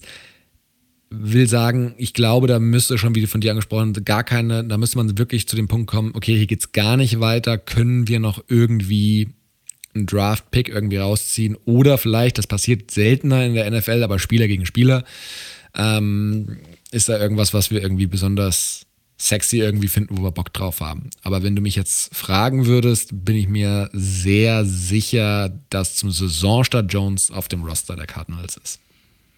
Also sie haben natürlich ja, sie waren smart genug und haben gesagt, wir, sie haben Marcus Golden ja trotzdem, ich sag mal, den Vertrag verlängert. Das heißt, sie hätten hier definitiv einen direkten Ersatz. Sie haben dann natürlich dann nicht mehr diese Rotation, die sie vielleicht jetzt geplant haben, aber einen Ersatz, der definitiv für 10, 11 Sacks auch gut ist, der auch bei den Cardinals schon funktioniert hat und sicherlich eine, eine gute Zwei-Option gegenüber von, von J.J. Watt wäre. Er ist natürlich kein Chandler Jones, das muss man einfach ganz klar sagen. Er ist natürlich schwierig, weil du hast einen Spieler, der ganz klar seinen Wert kennt und auch äh, weiß um seinen Wert auch für das Team. Das muss man ja auch mal sagen. Und du hast absolut recht. Die Cardinals sind in it to win it momentan. Das ist einfach so. Ne? Das siehst du an den ganzen Veteran-Moves. Die wollen es irgendwie auskosten und äh, sie könnten ja auch sagen, hey, wir, wir traden ihn eh weg. Ja, äh, machen, das, machen das sowieso. Aber die wollen ja, dass er mit, weiterhin mit an Bord bleibt. Ja? Aber 21 Millionen gegen den Cap in einer Situation, wo du vielleicht noch den einen oder anderen Move machen möchtest, das ist natürlich schon echt schwierig. Ja. Definitiv. Aber ist natürlich also, auch ein Top-5-Spieler auf seiner Position. Korrekt, absolut, absolut. Ich sehe es, also ich muss sagen, ich habe ihn mit, mit aufgenommen, weil ich es einfach eine sehr, sehr spannende Situation hier finde, die, ähm, die man definitiv weiter beobachten sollte. Ja, weil hier könnte es natürlich zu einer Überraschung kommen. Für mich ist er, ich weiß nicht, ob ich jetzt wirklich bullish bin, was äh, seine Trade-Möglichkeit angeht vor der Saison. Ich glaube, er ist definitiv ein Spieler, der auf dem Trading-Block ist, wenn es nicht so laufen sollte für die Cardinals wie geplant, dass er vor der Trade-Deadline zu einem anderen Team getradet wird. Das sehe ich bei ihm auf jeden Fall. Also wenn die Cardinals nicht so performen, wenn man sieht, wir schaffen die Playoffs nicht, das wird ein, wird ein Scheißjahr, dann ist das, glaube ich, jemand, der auf jeden Fall auf dem Trade-Block sein wird. Ich weiß nicht, ob das schon vor der Saison passiert. Das kommt, wie gesagt, kommt darauf an, ob sie das irgendwie mit dem Vertrag geregelt bekommen. Falls nicht oder falls man tatsächlich schon vor der Saison guckt, welche Teams da in Frage kommen könnten, während der Saison ist natürlich immer schwierig, weil es ändert sich dann auch immer, welches Team ist dann vielleicht tatsächlich auch im Rennen, sucht kurzfristig noch jemanden, mit dem sie dann noch mit reinnehmen können, um vielleicht diesen letzten Push für einen Super Bowl noch mit, mit reinzubekommen. Aber sollte es vor der Saison passieren, dann habe ich ja tatsächlich einige Teams, die auch noch Cap Space haben und die ihn auch, auch gebrauchen könnten, beziehungsweise je nachdem, wir hatten ja, ich habe ja vorhin gesagt, ein Trade- und Sign Geschichte. Das heißt, die Optionen sind natürlich auch größer. Ja. Ähm, ich habe ja Nummer eins von meiner Liste sind tatsächlich deine Raiders, weil ich glaube, die könnten ihn, da würde er perfekt hinpassen. Ja, du hast Yannick Ngakwe jetzt auf der einen Seite, du hast immer noch Max Crosby, jemanden, der, der relativ jung ist, der das schon gezeigt hat. Aber ich glaube, da, wenn du den auch mit reinbringen kannst, dann kannst du eine geile Rotation hier machen. Und ihr hättet sofort eine richtig stoute Defense. Auf jeden Fall eine richtig gute Defensive Line. Und er ist ein Veteran, was Gruden einfach liebt. Ja, also er kommt rein und er wüsste sofort, was er für Production erhält. Dann finde ich die Colts auch weiterhin spannend. Sie haben zwar, sind in den Draft reingegangen, haben äh, Quitty Pie zwar gedraftet, aber trotzdem finde ich diese D-Line immer noch nicht, gerade die, die Edge-Positionen immer noch nicht geil besetzt, muss ich sagen. Und auch Pie sofort als ganz klaren Starter anzusehen, auch wenn er jetzt ein First-Round-Pick ist, bin ich, bin ich auch noch nicht dabei. Die brauchen eh meistens, ne? Also ich glaube, der könnte da nochmal helfen, den zusammen mit DeForest Buckner auf der D-Line. Ich glaube, das wäre eine ziemlich geile Sache. Vikings kann ich mir auch gut vorstellen. Die haben nochmal eine ganz andere Geschichte, da komme ich auch nachher nochmal zu, mit einem, mit einem anderen Pass-Rusher, wo es gerade noch Probleme gibt. Ähm, hier haben sie auch niemanden sonst ja, an, an dieser D-Line und die haben auch noch Cap Space. Und dann habe ich hier noch die Ravens und die Cowboys bei mir auf der Liste. Also auch die Ravens könnten Hilfe gebrauchen, was, was die Edge-Rusher-Position angeht. Und über die Cowboys haben wir auch schon mal geredet. Die Defense war fürchterlich letztes Jahr. Wir haben über DeMarcus Lawrence auch geredet gehabt in den letzten paar Wochen. Ist für uns ein guter Spieler, aber vielleicht jetzt nicht gerade dieser absolute Top-Pass-Rusher, diese Nummer 1, die die Cowboys vielleicht suchen und auch, auch brauchen. Alden Smith haben, jetzt, haben sie jetzt gerade verloren, ähm, der aber auch wiederum nochmal ganz andere Probleme jetzt wohl, wohl hat. Äh, aber da könnte er super reinpassen. Wäre ein Splashy Move, würde super passen zu den Cowboys. Und er könnte diese Defense sowohl im Pass Rush, aber als auch, als auch im Run Game sofort aufwerten. Also, das sind so meine Landing Spots, die ich mir sehr gut vorstellen könnte für Chandler Jones. Sollte es hier ja nicht weiter vorankommen in den Vertragstalks zwischen den Cardinals und Jones. Ja, also wie gesagt, mit dem Trade and Sign, da kommen jetzt natürlich viele grundsätzlich in Frage, weil das natürlich nicht so aufgrund des aktuellen Cap Space abzulesen ist. Ich würde aber trotzdem die Chargers nochmal ins Rennen werfen. Ähm, die, also Ingram Stimmt. ist weg, ja. den holen sie, glaube ich, ja. auch nicht mehr zurück. Und auch ansonsten, sie haben auch keine starke D-Line, abseits von natürlich Joey Bosa. Na, Jones spielt ja meistens Inside, kann aber auch Outside. Könnte ich mir auch sehr spannend gut vorstellen. Also, und da ist Cap Space auch noch vorhanden, auf jeden Fall. Cool, Wäre natürlich auf jeden Fall ein, ein, ziemlich krasses Tandem. Chandler Jones, Joey Bosa, da, huh, das wäre schon geil anzuschauen, muss ich sagen. Ja, muss aus Raiders, nicht, Raiders Sicht nicht sein. Kann gerne in der Wüste bei den Cardinals bleiben. Korrekt, korrekt. Also würde ich aber trotzdem eher Pfeil nach unten bei diesem Trade. Ob bei diesem möglichen Trade-Szenario. Genau, also das einzige Szenario ist genau das, was du selbst angesprochen hast. Die Trade-Deadline, ich habe es jetzt nicht im Kopf, Oktober Irgendwo im, im Oktober wird sie halt sein. Wenn dann die Cardinals sagen, fuck, wir stehen 2 und 5, Kingsbury mehr oder weniger schon fast entlassen ist, dann wird man sicherlich drüber nachdenken, ob man da einen Move macht. Aber wie gesagt, ansonsten auf dem, dass er immer produziert hat, dass er ein High-Character-Guy ist, sehe ich das noch nicht wie gesagt, ich bin eigentlich bei dir. Ich fand einfach die Situation hier spannend, weil hier noch nichts passiert ist und man redet auch kaum darüber, weil es halt Chandler Jones ist und weil er halt ein Spieler ist, der eigentlich auch, aufgrund seines Charakters jetzt nicht oft in den Nachrichten ist und auch die Cardinals jetzt eigentlich keine Organisation sind, die jetzt wirklich dafür bekannt sind, irgendwie, da passiert eigentlich nicht viel. Die Cardinals sind jetzt nicht wirklich oft in den, in den News drin. Und deshalb wollte ich ihn mal mit reinnehmen, weil diese Situation einfach für mich eine spannende Situation ist und ähm, ja, je nachdem, wie es hier weitergeht, könnte das interessant werden für, die, für den Cardinals. Nicht, dass sie hier dann Optionen verlieren äh, für einen Run, den sie eigentlich machen wollen auf den Super Bowl. Gut. Dann machen wir Gut, weiter. Option oder? Nummer zwei. Machen wir, machen wir weiter. Wer ist dein nächster Spieler? Wir bleiben in der D-Line. Und mein nächster Spieler ist Trey Flowers von den Detroit Lions.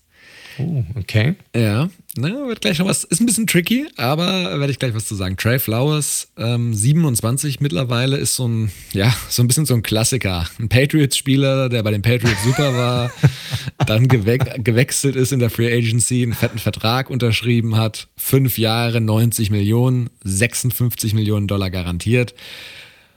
Ja, und bei den Lions, es wird ein bisschen, ich habe da auch ein bisschen was gelesen, es wird ein bisschen kontrovers diskutiert. Die einen sagen, also diesen Vertrag ist ja erstmal nicht wert gewesen bis jetzt. Das kann man so unterschreiben, aber ich glaube, die Zeit unter Matt Patricia war jetzt auch nicht die bestgecoachteste Zeit bei den Lions. Aber das ist, hatten wir ja schon hinlänglich besprochen. Andere sagen, ey, Flowers ist so ein bisschen Opfer der Umstände, der macht und tut, aber mit den Lions gewinnst du halt gerade keinen Blumentopf. Wird man jetzt sehen, einfach. Was natürlich feststeht, ist, dass die Lions ja in einer Situation sind, weil wenn man sich mal anschaut, so, ne, was sind Buyer-Teams und was sind Seller-Teams, wenn wir bei Trades reden, die Lions gehen nirgendwo hin in den nächsten zwei Jahren auf jeden Fall. Also, das sind keine Playoff-Kandidaten, da ist Rebuild angesagt. Und ja, Sie haben schon mal einen Move gemacht, also Romeo Aquara, ganz anderer Spielertyp, der letztes Jahr natürlich mit 10 Sex auf sich aufmerksam gemacht hat. Jünger, den haben sie jetzt erstmal unter Vertrag genommen. Und Flowers würde halt nach einem Trade, nach der Deadline jetzt, also nach dem 1. Juni, die wir erreicht haben, würde 14,3 Millionen Dollar einsparen die Krux an der Sache ist natürlich, wer übernimmt das jetzt? Wer sieht so viel in Trey Flowers, dass er sagt, puh, das gönne ich mir mal, der kann meine Defense nochmal aufs, aufs nächste Level heben, weil. Also, also das gönne ich mir. Das gönne ich mir. weil Flowers, also Sex sind, nix, sind nicht alles, ähm, aber Flowers hatte letztes Jahr als Defensive End zwei Sex. Das ist natürlich im Anbetracht seines Vertrags zu wenig. Ich habe hier aber mal ein Szenario aufgeführt, das ich ganz spannend finde, weil äh, da ein paar Sachen zusammenkommen. Und jetzt kommt's. Landing Spot die Browns. Deine Worte, die D-Line der Browns gefällt dir immer noch nicht. Korrekt, ja. Stray Flowers. Denk mal drüber nach, was das für ein Typ ist, wie er gebaut ist und alles. Der ist einfach die jüngere Version und diskussionswürdig die bessere Version von Olivier Vernon. Die sind exakt gleich gebaut. 6 foot 2, 265 Pfund. haben eine vergleichbare Athletik. Ich finde Flowers sogar noch ein bisschen athletischer. Auch Vernon eigentlich keine Sackmaschine, aber erzeugt eben konsequent Druck, ist gegen den Run gut und könnte so ein richtig geiles Äquivalent sein im Passwash zu Miles Garrett, ne? Also, dass du natürlich einen diesen klaren Passwasher hast und über Miles Garrett, ich glaube, der, der ist über alle Zweifel haben und hast halt so ein Power-End wie Trey Flowers auf der anderen Seite. Sie sind im Win-Now-Modus, klar, sie haben Clowney schon für Inside vermutlich geholt. Mal gucken, was sie damit machen. Aber Flowers, ey, das könnte echt spannend sein. Und letzten Satz dazu, also Cap Space bei den Browns mehr als genug, das wissen wir. Den haben sie immer noch, weil sie ihren äh, Quarterback auf Rookie-Modus haben. Oh, äh, auf dem Rookie-Vertrag haben. Und letzter Satz dazu. Wenn es mit Flowers nicht funktionieren sollte, sind nach der kommenden Saison seine Garantien alle erfüllt. Das heißt, du würdest ihn sehr problemlos quasi auch wieder loswerden. Ne? Wir hatten es ja angesprochen, fünf Jahresvertrag, 90 Millionen, die Garantien sind das, was zählt. Wäre ein risky Move, weil, wie gesagt, Stand jetzt ist Flowers überbezahlt, aber vom Scheme-Fit her im Tandem könnte ich mir schon sehr gut vorstellen bei den Browns. Und du hättest ja. endlich deinen Traum erfüllt und die D-Line würde dir gefallen.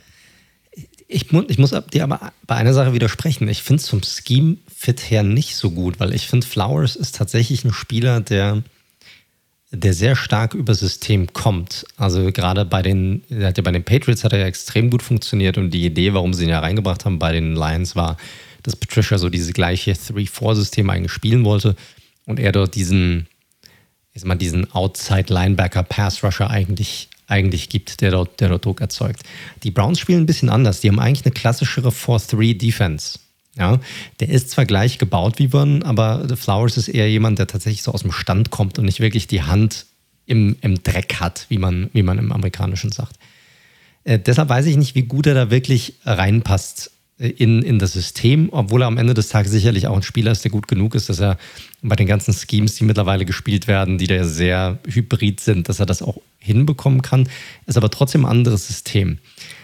Im, ich sag mal, von dem Need her finde ich es aber nicht verkehrt, muss ich sagen. Also, dass er dort reinkommen kann, weil die Browns immer noch Unterstützung brauchen auf der, ähm, finde ich es nicht verkehrt. Ich finde vom Scheme und vom Need her, finde ich, würde zu einem Division Rival von den Browns nochmal ganz gut reinpassen, das bei den Ravens. Also da finde ich, würde er viel besser reinpassen. Die brauchen auch immer noch jemanden, äh, gerade im Pass Rush. Da kann ich mir auch noch sehr, sehr gut vorstellen. Ich weiß jetzt nicht, ich habe jetzt nicht die, ich mal gerade gut kurz gucken, die Salary Cap Situation der Ravens vor Augen. Ja, die ist jetzt auch nicht die geilste, muss man sagen. Ja, das könnte ein bisschen schwieriger werden. Das ist natürlich für die Browns deutlich einfacher, ihn jetzt aufzunehmen. Die haben jetzt gerade noch nicht mal mehr 10 Millionen irgendwie Cap Space. Ähm, das, das dürfte deutlich schwieriger werden. Aber generell, ja, also ich glaube, bei den Lions macht es wenig Sinn für ihn. Also ich glaube, für die Lions macht es wenig Sinn. Außer die Lions sehen sich selbst anders als jeder andere die Lions sieht. Das ist natürlich nochmal so eine Geschichte. Ich glaube, wir können in die Richtung können wir es kurz machen. Ich glaube, wenn jemand ein Angebot macht den Lions, sagen die Paris, Athen auf Wiedersehen. Oder wie der Kali sagt, Briefmarke auf den Arsch und ab dafür. so irgendwie in die Richtung. Aber also das ist ein No-Brainer, weil ganz ehrlich, bis die wieder wirklich competitive sind und wirklich um die Playoffs kämpfen, ist Flowers also nicht durch, aber 30 wahrscheinlich. Also hat nochmal drei Jahre mehr auf dem Buckel. Und ähm, ich glaube, die Lions würden ihn sofort abgeben. Problem ist natürlich sein relativ teurer Vertrag in dieser angespannten Cap-Situation nächstes Jahr. Aber who knows? Ne? Also vielleicht auch, äh, auch da nochmal verlängern, wenn man wirklich was in sieht. Oder man testet ihn wirklich ein Jahr, weil man den Cap-Space hat. Die Browns, ich habe nochmal nachgeschaut. Ihr müsst immer so ein bisschen gucken. Wir gucken immer bei Over the Cap oder bei Spotrack. Das variiert immer so ein bisschen, aber geht in den gleichen Korridor. Je nachdem, was besser zu unserem Narrativ passt. Nein, man kann aber, man kann ja durchaus festhalten, dass die Browns auf jeden Fall noch über 20 Millionen haben und, äh, sage ich mal, unter den Teams sind, die noch Geld ausgeben können, wohingegen die Ravens eher im unteren Drittel angesiedelt sind. Also, lange Rede, kurzer Sinn.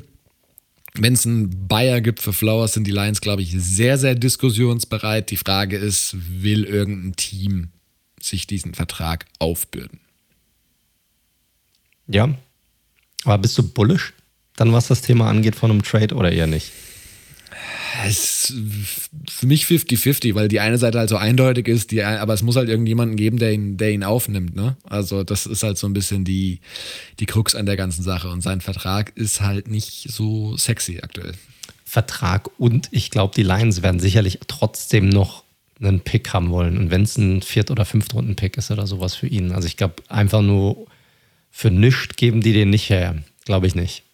Und deshalb bin ich bearish, was diesen Trade, Trade angeht. Also Trade, diesen Trade angeht. Also ich glaube ich glaube es nicht, auch wenn es für die Lions definitiv meiner Meinung nach Sinn machen würde. Ich glaube einfach, es gibt nicht genügend Buyer hier auf diesem Markt. Nicht genügend Käufer, um ihn aus seinem Vertrag sozusagen, um diesen Vertrag mit zu übernehmen und ihn von den Lions loszuweisen. Ja, kann gut sein. Gut, also hier eher du 50-50, ich eher bearish. Also hier zeigt der Trend leicht nach unten bei uns. Wie, wie schön, dass du hier Bulle und Bär einfach voraussetzt bei den, bei den Zuhörern, dass die alle, alle hier am Aktienmarkt unterwegs sind. Ach komm, seit Bitcoin vor fünf Jahren kennt das doch jeder so ein bisschen. Ne? Unsere Zuhörer sind eh sehr jung. Also unser, unser Schnitt liegt so zwischen 25, 35. Ja, mit Ausschlägen nach oben, mit leichten Ausschlägen auch nach unten. Also äh, da sollte ein gewisses äh, ähm, Wissen vorhanden sein. Aber wenn nicht, für die, die es vielleicht doch nicht wissen, hast du ja vielleicht recht, der Bulle steht dafür, dass es ein, äh, ich sag mal, einen performenden Markt gibt. Ja, die, die Preise, die Kurse gehen nach oben. Und der Bär der steht dafür, dass der Markt nach unten gedrückt wird, dass er unter Druck steht und dass die Preise runtergehen. Der kleine, kleine Exkurs. Das war, wurde Kle präsentiert von der deutschen Börse. Absolut. This is not financial advice. not at all.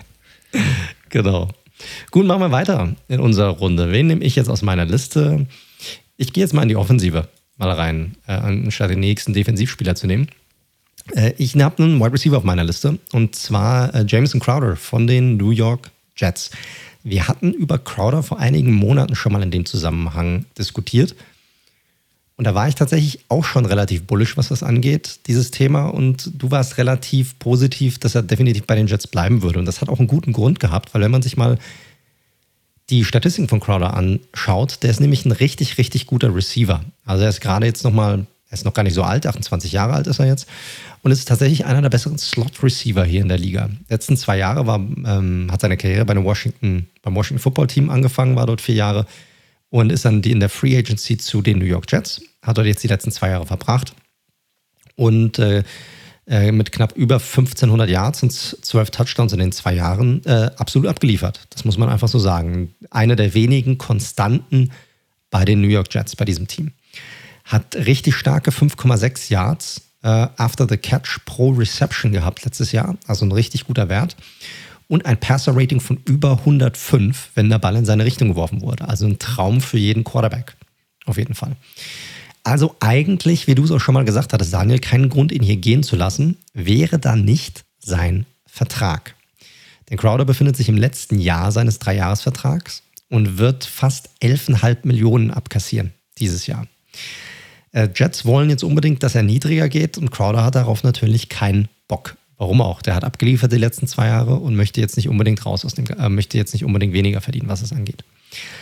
Die Jets haben im Draft für diese Situation schon ein bisschen vorgesorgt und haben ja Elijah Moore gedraftet, der ja auch ein ganz klassischer Slot-Receiver ist, auch ein sehr talentierter Spieler ist, um diese Rolle eigentlich direkt zu übernehmen, falls sie frei wird.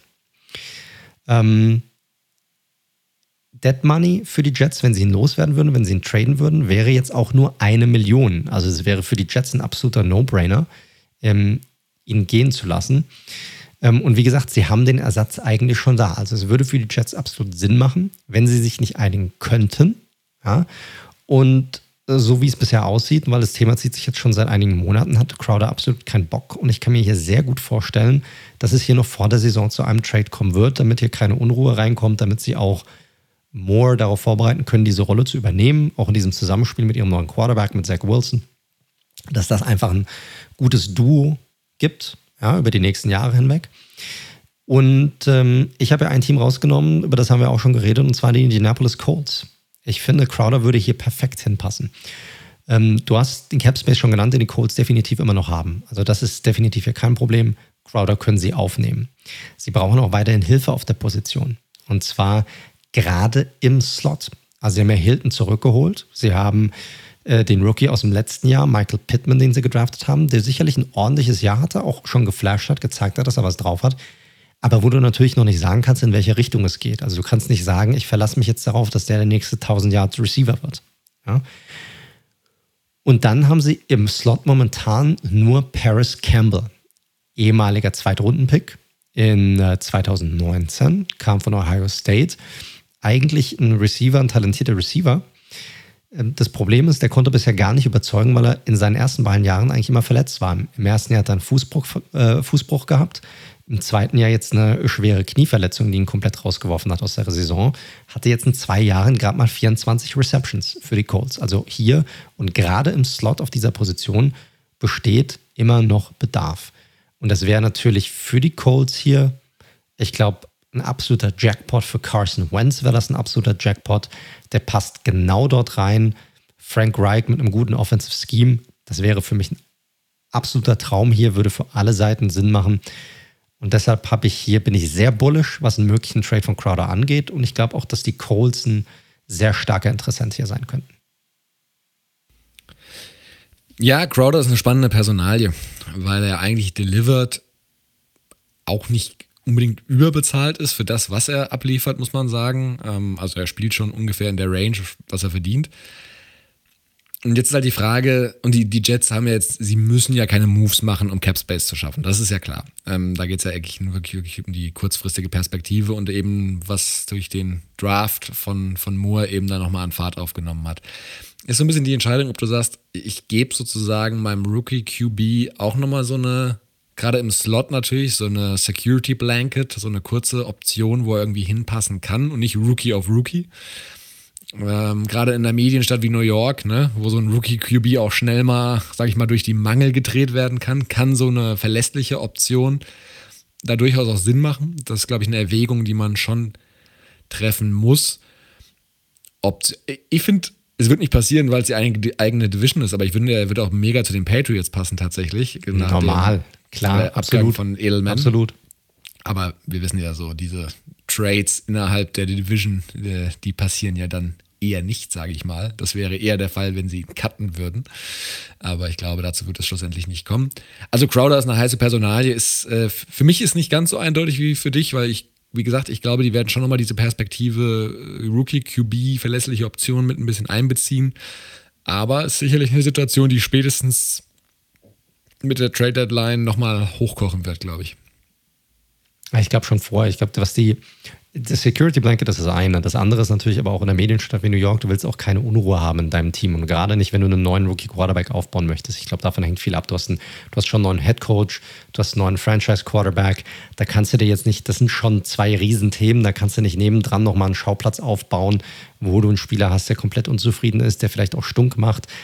Ich glaube, das willst du nicht haben, wenn du dann auch eine neue Kultur bei dir innen drin irgendwie im, im äh, Club irgendwie aufbauen möchtest das willst du dir eigentlich nicht leisten. Und deshalb ist es, glaube ich, eine Personalie, die deutlich, wo deutlich schneller entschieden wird, ob er getradet wird oder nicht. Und mein Gefühl, wenn ich mir das jetzt so ansehe, bisher diese Situation, die Kosten, auch die Needs, die andere Teams haben, ich glaube, dann ist das eine Personalie, wo ich, wo ich sage, dass er noch vor der Saison getradet wird. Ja. Panthers finde ich auch spannend. Eine Wiedervereinigung mit Robbie Anderson. Die haben ja seit ihre Gadget-Waffe Curtis Samuel weg ist. Könnte auch passen.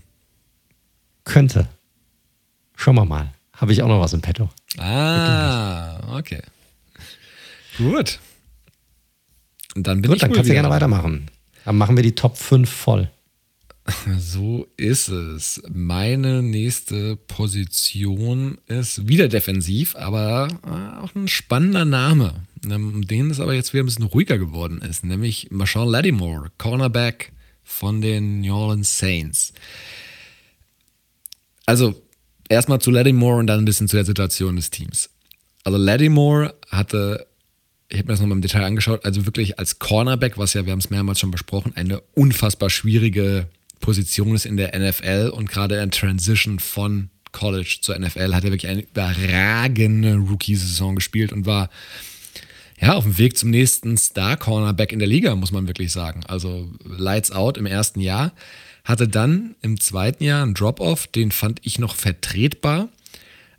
Aber jetzt in Jahr 3 nochmal weiter und in Platz 4, ich habe bei PFF nochmal reingeschaut, war er von den Cornerbacks, die mehr als 50% der Snaps gespielt haben, gerankt auf Platz 65 von 80. Also, puh, Trent is not your friend, muss man ganz klar sagen. Ist halt ein First-Round-Pick gewesen. Das heißt, noch ein Jahr Vertrag. Er steht mit über 10 Millionen in den Büchern. Die Saints haben weiterhin kein Cap Space. Ja, sie können Ramchick noch restrukturieren. Da, da geht noch was. Aber wie gesagt, und jetzt musst du dir halt wirklich überlegen, hm, Cornerback, habe ich schon einen Spieler verloren. Lasse ich Laddie jetzt auch noch gehen? Oder glaube ich wirklich, Laddie ist mein Cornerback der Zukunft? Der wird aber auch Kohle sehen wollen, auf jeden Fall. Und auch die Saints sind für mich so ein Team. Ich meine, ich sag klar, mit irgendwie eigentlich der Defense und mit Sean Payton und dann hast du noch Michael Thomas da, und der O-Line, da geht schon irgendwie immer was, aber so richtig, allein wegen der Quarterback-Situation, kaufe ich die Saints gerade nicht. Und wie gesagt, 10 Millionen Moore, sie müssen ihre Rookies auch noch sein zum Teil. Also, ich glaube, da, das ist durchaus auf dem Tisch, weil Moore jetzt einfach drei Jahre nacheinander und spätestens die letzten beiden Jahre nicht überzeugt hat. Und Platz 65 von 80 Cornerbacks ist leider Gottes keine über 10 Millionen Dollar wert. Gerade der ist 25, da kann natürlich wieder was kommen, ne? Aber die Gerüchte sind da. Und eben die Situation bei den Saints angespannt. Und was fände ich hier in Landing-Spot einen ganz passenden? Die Jets vielleicht. Jets haben Capspace ohne Ende, sind auf Cornerback. Ich habe nochmal geschaut, die Outside Cornerbacks sind Bryce Hall und Plestion Austin. Okay, Puh. so kann man mal in eine Saison gehen. Und äh, so sieht es nämlich aus. So da ist nicht so viel aus. los da, ja. Wir wissen, dass die einen defensiv orientierten Headcoach haben. Ähm, der wird sicherlich auch bei Richard Sherman nochmal anklopfen, aber ich glaube, da liest man ja immer, der will nicht so an die Ostküste. Weiß ich nicht, kann ich nicht beurteilen. Vielleicht wäre Lattimore da auch die junge, spannende Alternative, um jetzt auch mal was für die Secondary zu tun, weil abgesehen davon, dass sie Marcus May gefranchise-tagged haben, ist die, die Secondary ansonsten einigermaßen dünn aus. Also hier würde Need und Cap Space sehr gut zusammenpassen. Und Picks haben sie auch noch ordentlich, auch nächstes Jahr. Also Lattimore ist natürlich ein sehr spannender Cornerback, weil einfach, weil er noch sehr jung ist und weil er auch schon mal abgeliefert hat. Also der war ja, ne, war ja schon mal ein ziemlich guter Cornerback. Das Ding ist natürlich, wie sehen ihn die Saints? Und du kaufst sie vielleicht nicht so ganz und ich bin eigentlich auch hier bei dir. Ich kaufe sie nämlich auch nicht. Die ganzen Moves, die die Saints allerdings machen, zeigen einem, dass sie sich selbst allerdings sehr wohl kaufen. Also die sind eigentlich konstant in einem Win-Now-Modus. Da ist nichts mit, äh, wir gehen jetzt mal in einen Rebuild rein, sondern die hoffen, dass sich einer von den Quarterbacks, die sie jetzt haben, irgendwie durchsetzt. Jetzt nicht der nächste Breeze wird, aber auf jeden Fall eine qualitativ gute Option ist, um auch weiterhin ja, auch um Titel mitzuspielen. Das ist einfach so. Ich glaube, so sehen sich die Saints selbst. Und da dann hinzugehen und zu sagen, ich trade einen 25-jährigen jungen Cornerback, den ich selbst gedraftet habe, der jetzt vielleicht eine nicht so gute Saison hatte, weg, weiß ich nicht, ob er, oder vielleicht auch zwei nicht so gute Saisons hatte, weg, weiß ich nicht. Also ist auch die Frage, was gibt es an Kompensation für ihn? Ne? Also ich glaube nicht, dass die Saints hier reingehen und sagen, oh, uns reicht hier irgendwie ein Sechstrunden-Pick und weg mit ihnen. Hauptsache, wir haben den Vertra Vertrag los. Oder, oder glaubst du, die, glaubst du, die würden sich auch mit einer sehr geringen Kompensation zufrieden geben? Nein, gar nicht. Das, da wäre auf jeden Fall, ist eine Premium-Position, ist ein junger Spieler, der mal was gezeigt hat. Da wäre auf jeden Fall schon mal was angesagt. Also da musst du im First-Rounder-Bereich irgendwo wo landen, meiner Meinung nach. Aber du hast ja selbst gesagt, ich meine, eigentlich hat er die letzten zwei Jahre jetzt nicht so geil abgeliefert. Also ist die Frage, wer bietet sowas an? Also ja. ich muss ganz klar sagen, ich bin bearish, was diesen Trade angeht. Ich glaube nicht dran. Ich glaube einmal aus dem Grund, weil die Saints selbst Spieler brauchen, die qualitativ gut sind, weil sie einfach gewinnen wollen. Und einfach aus dem anderen Grund, weil, ja, ähm, äh, weil ich glaube, dass sie zu viel haben wollen für ihn. Das Entscheidende ist halt, er will halt bezahlt werden nach der kommenden Saison. Und die, die Saints Cap Space Situation, die sieht auch nächstes Jahr nicht wahnsinnig besser aus, weil dann werden sie auch irgendwann mal einen Quarterback nochmal bezahlen müssen. Also, ich habe ihn beruhigt mal reingenommen, weil er ähm, durchaus ein, ja, ein bekannter Spieler ist und ich halte es nicht für, für unwahrscheinlich. Ich bin sehr gespannt. Also, die Saints gelten ja auch immer so als, äh, ja, Cap Wizards und die spielen hier nochmal rum und da mal rum. Aber ich bin mal gespannt. Im Endeffekt, wir brauchen nicht drum herum reden. Es geht darum, was sehen Sie in Lattimore? Sehen Sie darin Ihren Number One Cornerback in den nächsten Jahren? Dann müssen Sie ihm aber auch bezahlen, weil ich glaube, der will trotz seiner zwei schwachen Jahre Cash sehen jetzt und zwar Korrekt. richtig. Genau, ganz genau. Und diese Entscheidung müssen Sie treffen.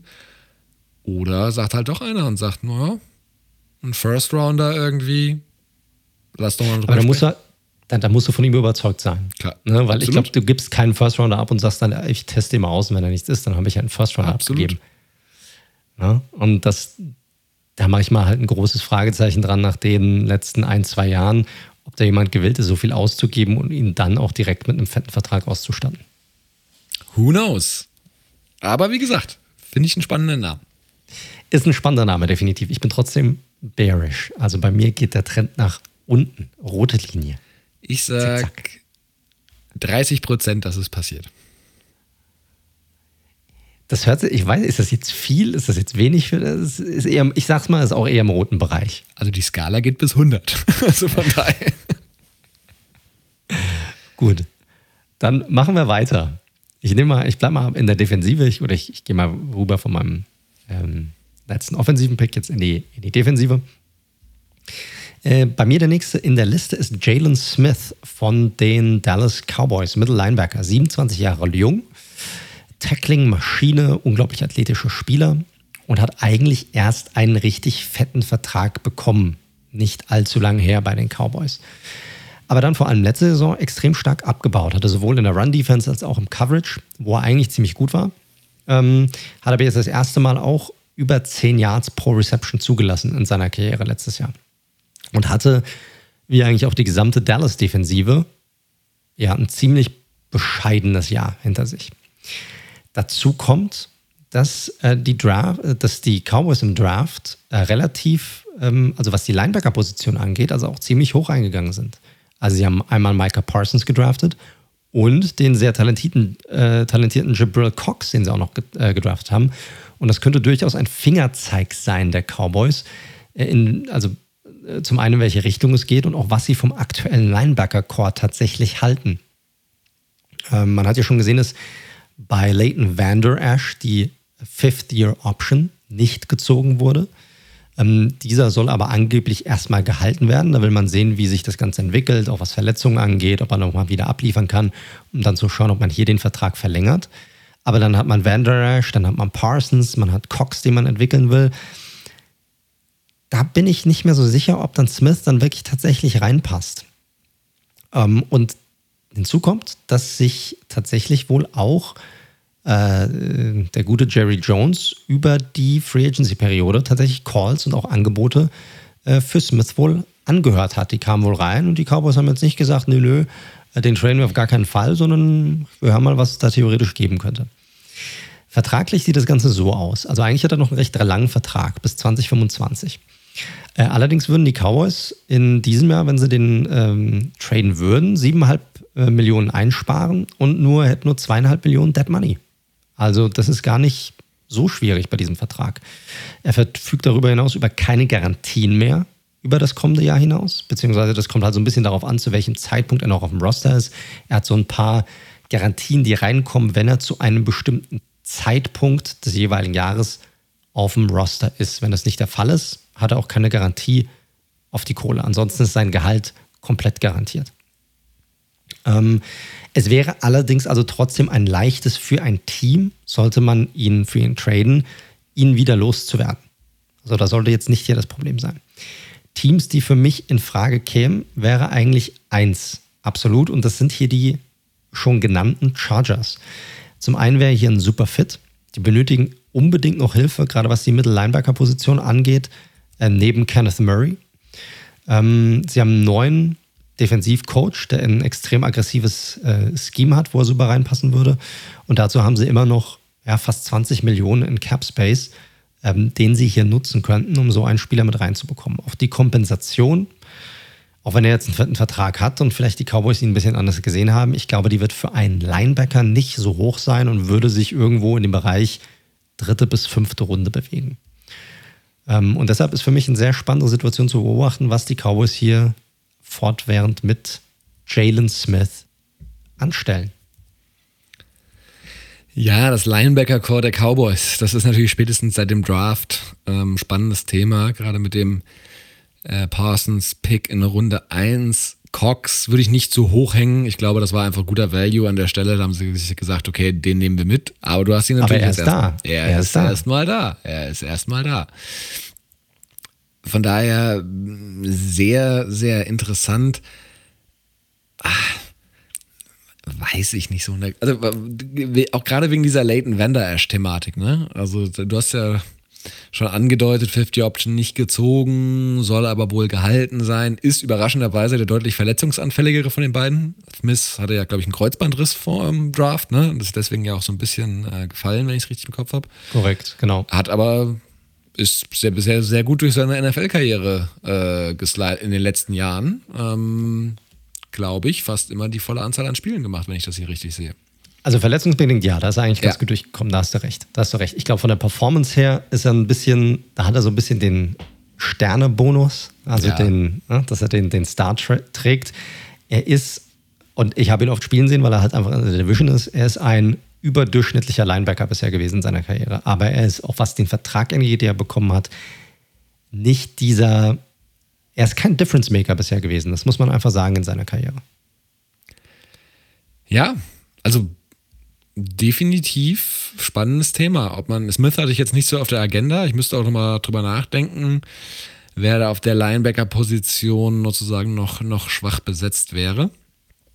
Aber der Linebacker-Room ist auf jeden Fall sehr voll. Das lässt sich nicht anders sagen bei den Cowboys. Das ist so. Korrekt, korrekt. Äh, wie, also ich meine, du hast es jetzt nicht so wirklich auf dem Schirm gehabt, aber wenn du es jetzt so angehört hast und noch die ganzen Argumente und sowas, wie hoch würdest du die Chance für so einen Trade einschätzen? Also wie gesagt, das war tatsächlich mir ein bisschen an mir vorbeigegangen, dass der wirklich so auf dem, ähm, die Situation so ist, wie sie ist und dass sie sich auch leicht von ihm trennen können.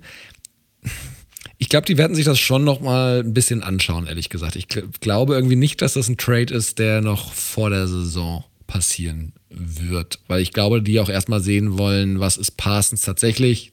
Der hat ein Opt-out gewählt letztes Jahr, das muss man auch mal schauen. Klar ist er ein athletischer Freak, keine Frage. Also ich glaube nicht, dass sie da so früh von ihrem Starting Linebacker abrücken. Wenn man dann aber merkt, okay, wir haben mit Parsons ein Juwel gezogen tatsächlich und wir uns diese Rotation dann noch mit einem äh, Cox und mit einem Leighton Vander Ash dann doch die ist für uns ausreichend, dann ist das Thema natürlich ein ganz anderes. Und wie gesagt, für aufnehmende Teams jetzt auch kein Riesenproblem. Von daher nicht, nicht unspannend, ist aber, glaube ich, wie gesagt, nichts, was vor Saisonbeginn passieren wird. Gut, also ein bisschen bearish, was den Trade, Trade angeht. Ich bin jetzt auch nicht zu 100% davon überzeugt, dass er passiert. Ich fand es aber eine sehr interessante Personalie, weil es ein großer Name ist, weil es von einem ja, von Americas Team einfach kommt und weil natürlich diese Situation gerade in diesem Linebacker-Core doch dichter ist, als ich das ja, so ein bisschen auch auf dem Schirm hatte, ähnlich wie du. Deshalb spannend finde ich es schon. Ich gebe dem Ganzen vielleicht, ähnlich wie du es jetzt bei der letzten Personalie hattest, vielleicht 30 Prozent, was die ganze Geschichte angeht. Definitiv eine Situation, die man weiterhin beobachten sollte. Gut, dann bin ich wieder dran und ich gehe mal zu einem Namen, der nicht so super shiny ist und über den wir letztes Jahr kurz vor der Trade Deadline auch schon mal gesprochen hatten, und zwar David Njoku, Thailand von den Cleveland Browns. Erst 24.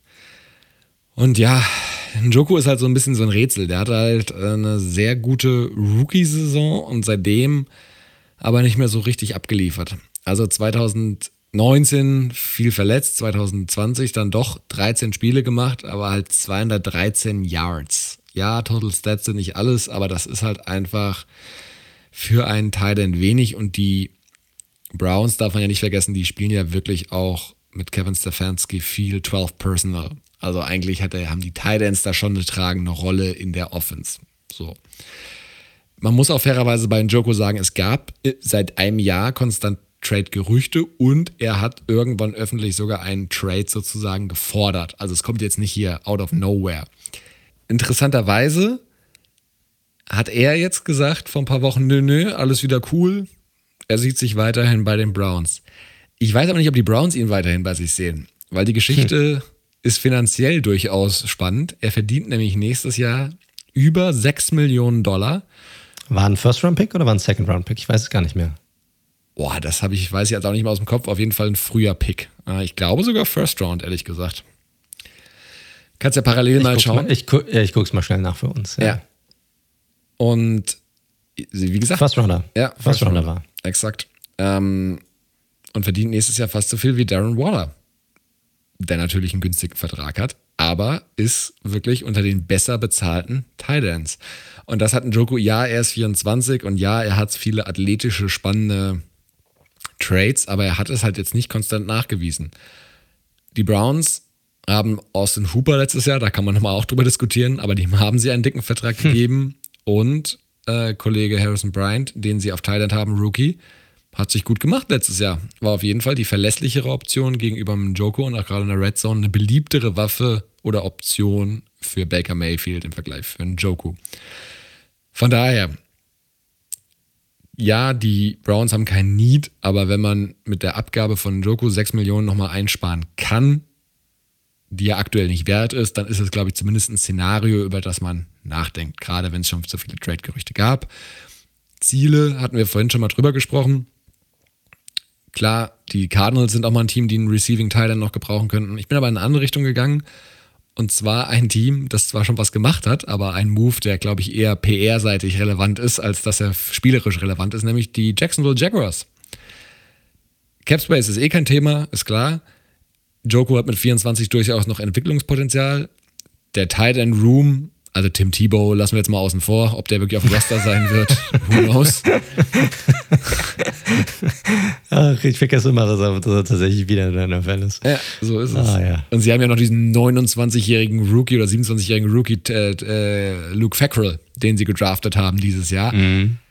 Also weiß nicht. Und die Mitte des Feldes wird durchaus spannend zu sein für Trevor Lawrence. Ähm, da arbeitet er auch gerne rüber. Von daher, du, ich finde, Joko ist so eine Geschichte, die kann man mal probieren die ist okay. Der hat einfach, der hat durchaus noch Potenzial, ist mit 24 noch durchaus solide und die 6 Millionen tun dieses Jahr den Jaguars auch nicht weh.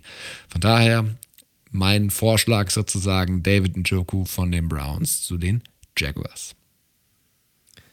Ja, Njoku, das ist so der perfekte Madden-Talent. Den kannst du dir günstig holen, ist ein athletischer Freak und kannst mit dem nochmal eine geile Karriere irgendwie hinlegen, wenn du so auf Statistiken stehst oder sowas. Also Leute, wenn ihr da draußen Madden zockt, dann ist das die Alternative in der Free Agency oder wenn man irgendwie für ihn traden kann. Äh, eine gute Option. Im richtigen Leben und in der NFL ist er ein extrem frustrierender Titan, weil er bringt natürlich athletisch extrem viel mit. Das hat ihm im College sehr geholfen und deshalb wurde auch er so, ähm, also hoch auch gedraftet. Gut, bei den Browns ist immer so eine Frage gewesen, ja, auch gerade damals, was die Drafts angehen. Das Problem bei ihm ist einfach, er ist kein besonders guter Route und er hat teils auch echt keine guten Hände. So, also da sind, ist der ein oder andere Drop auch in der Vergangenheit dabei gewesen. Deshalb spielt er zusätzlich zu den Verletzungen, die ja noch dazukommen, nicht diese Rolle und auch nicht diese dominante Rolle, für die, für die ihn die Browns ursprünglich einmal vorgesehen hatten. Ich weiß auch nicht, für welches Team er jetzt in Frage kommen wird, weil auf der einen Seite, du hast den Vertrag schon genannt, ich glaube aber jetzt nicht, dass eine 50-Option irgendwie schon gezogen wurde. Ich glaube, die ist nicht so. Das heißt, das ist jetzt eigentlich sein letztes Vertragsjahr, korrekt? Korrekt. Oder korrekt, so. Das heißt, wenn getradet wird, klar, dann musst du diese 6 Millionen übernehmen, aber eigentlich kannst du danach entweder sagen, gut, wenn es nicht war, dann brauche ich ihn nicht mehr oder man kann gucken, ob man mit ihm nochmal einen neuen Vertrag sozusagen aushandelt. Also es ist eigentlich keine schlechte Situation, so einen Spieler auszuprobieren wenn du die nötige Kohle hast. Da finde ich jetzt die Jaguars als Landing-Spot gar nicht so verkehrt. Hm. Ich weiß jetzt nicht, wen die Jets auf der Thailand-Position haben. Fällt mir jetzt gerade niemand ein, ob sie da irgendjemanden äh, haben. Chris Herndon ist da, glaube ich, der Thailand. Ah, Herndon, Herndon ist nicht schlecht, das stimmt, ja. da hast du recht. Herndon ist nicht so verkehrt auf dieser Position. Auch bei den Chargers nochmal könnte ich mir ihn auch gut vorstellen, auch wenn wir sie jetzt schon in Verbindung mit irgendwie fünf Spielern genannt haben. Also keine Ahnung, wie die noch alles holen sollen. Aber in der Theorie könnte es passen, ne, dass du sagst, du willst nochmal eine jüngere Option, die du auf dieser Position auch nochmal austesten möchtest. Die Lions werden sowas nicht machen, die werden jetzt nicht für einen Spieler traden, das glaube ich nicht, außer es reicht, wenn du den Siebtrunden-Pick abgibst oder irgendwie sowas und die Lions sagen, hey, wir wollen den mal ausprobieren, um zu gucken, ob wir den nutzen können für uns. Boah, äh, schwierig sonst. Ja. Aber könnte eine Option sein. Also ich finde es nicht so verkehrt. Ich könnte mir auch nochmal die, die Vikings ganz gut vorstellen, weil die außer Irv Smith jetzt niemanden wirklich haben, den sie noch auf dieser Titan-Position mit reinbringen. Und bei ihm steht auch nochmal ein großes Fragezeichen, auch wenn er sicherlich auch ein talentierter Spieler ist.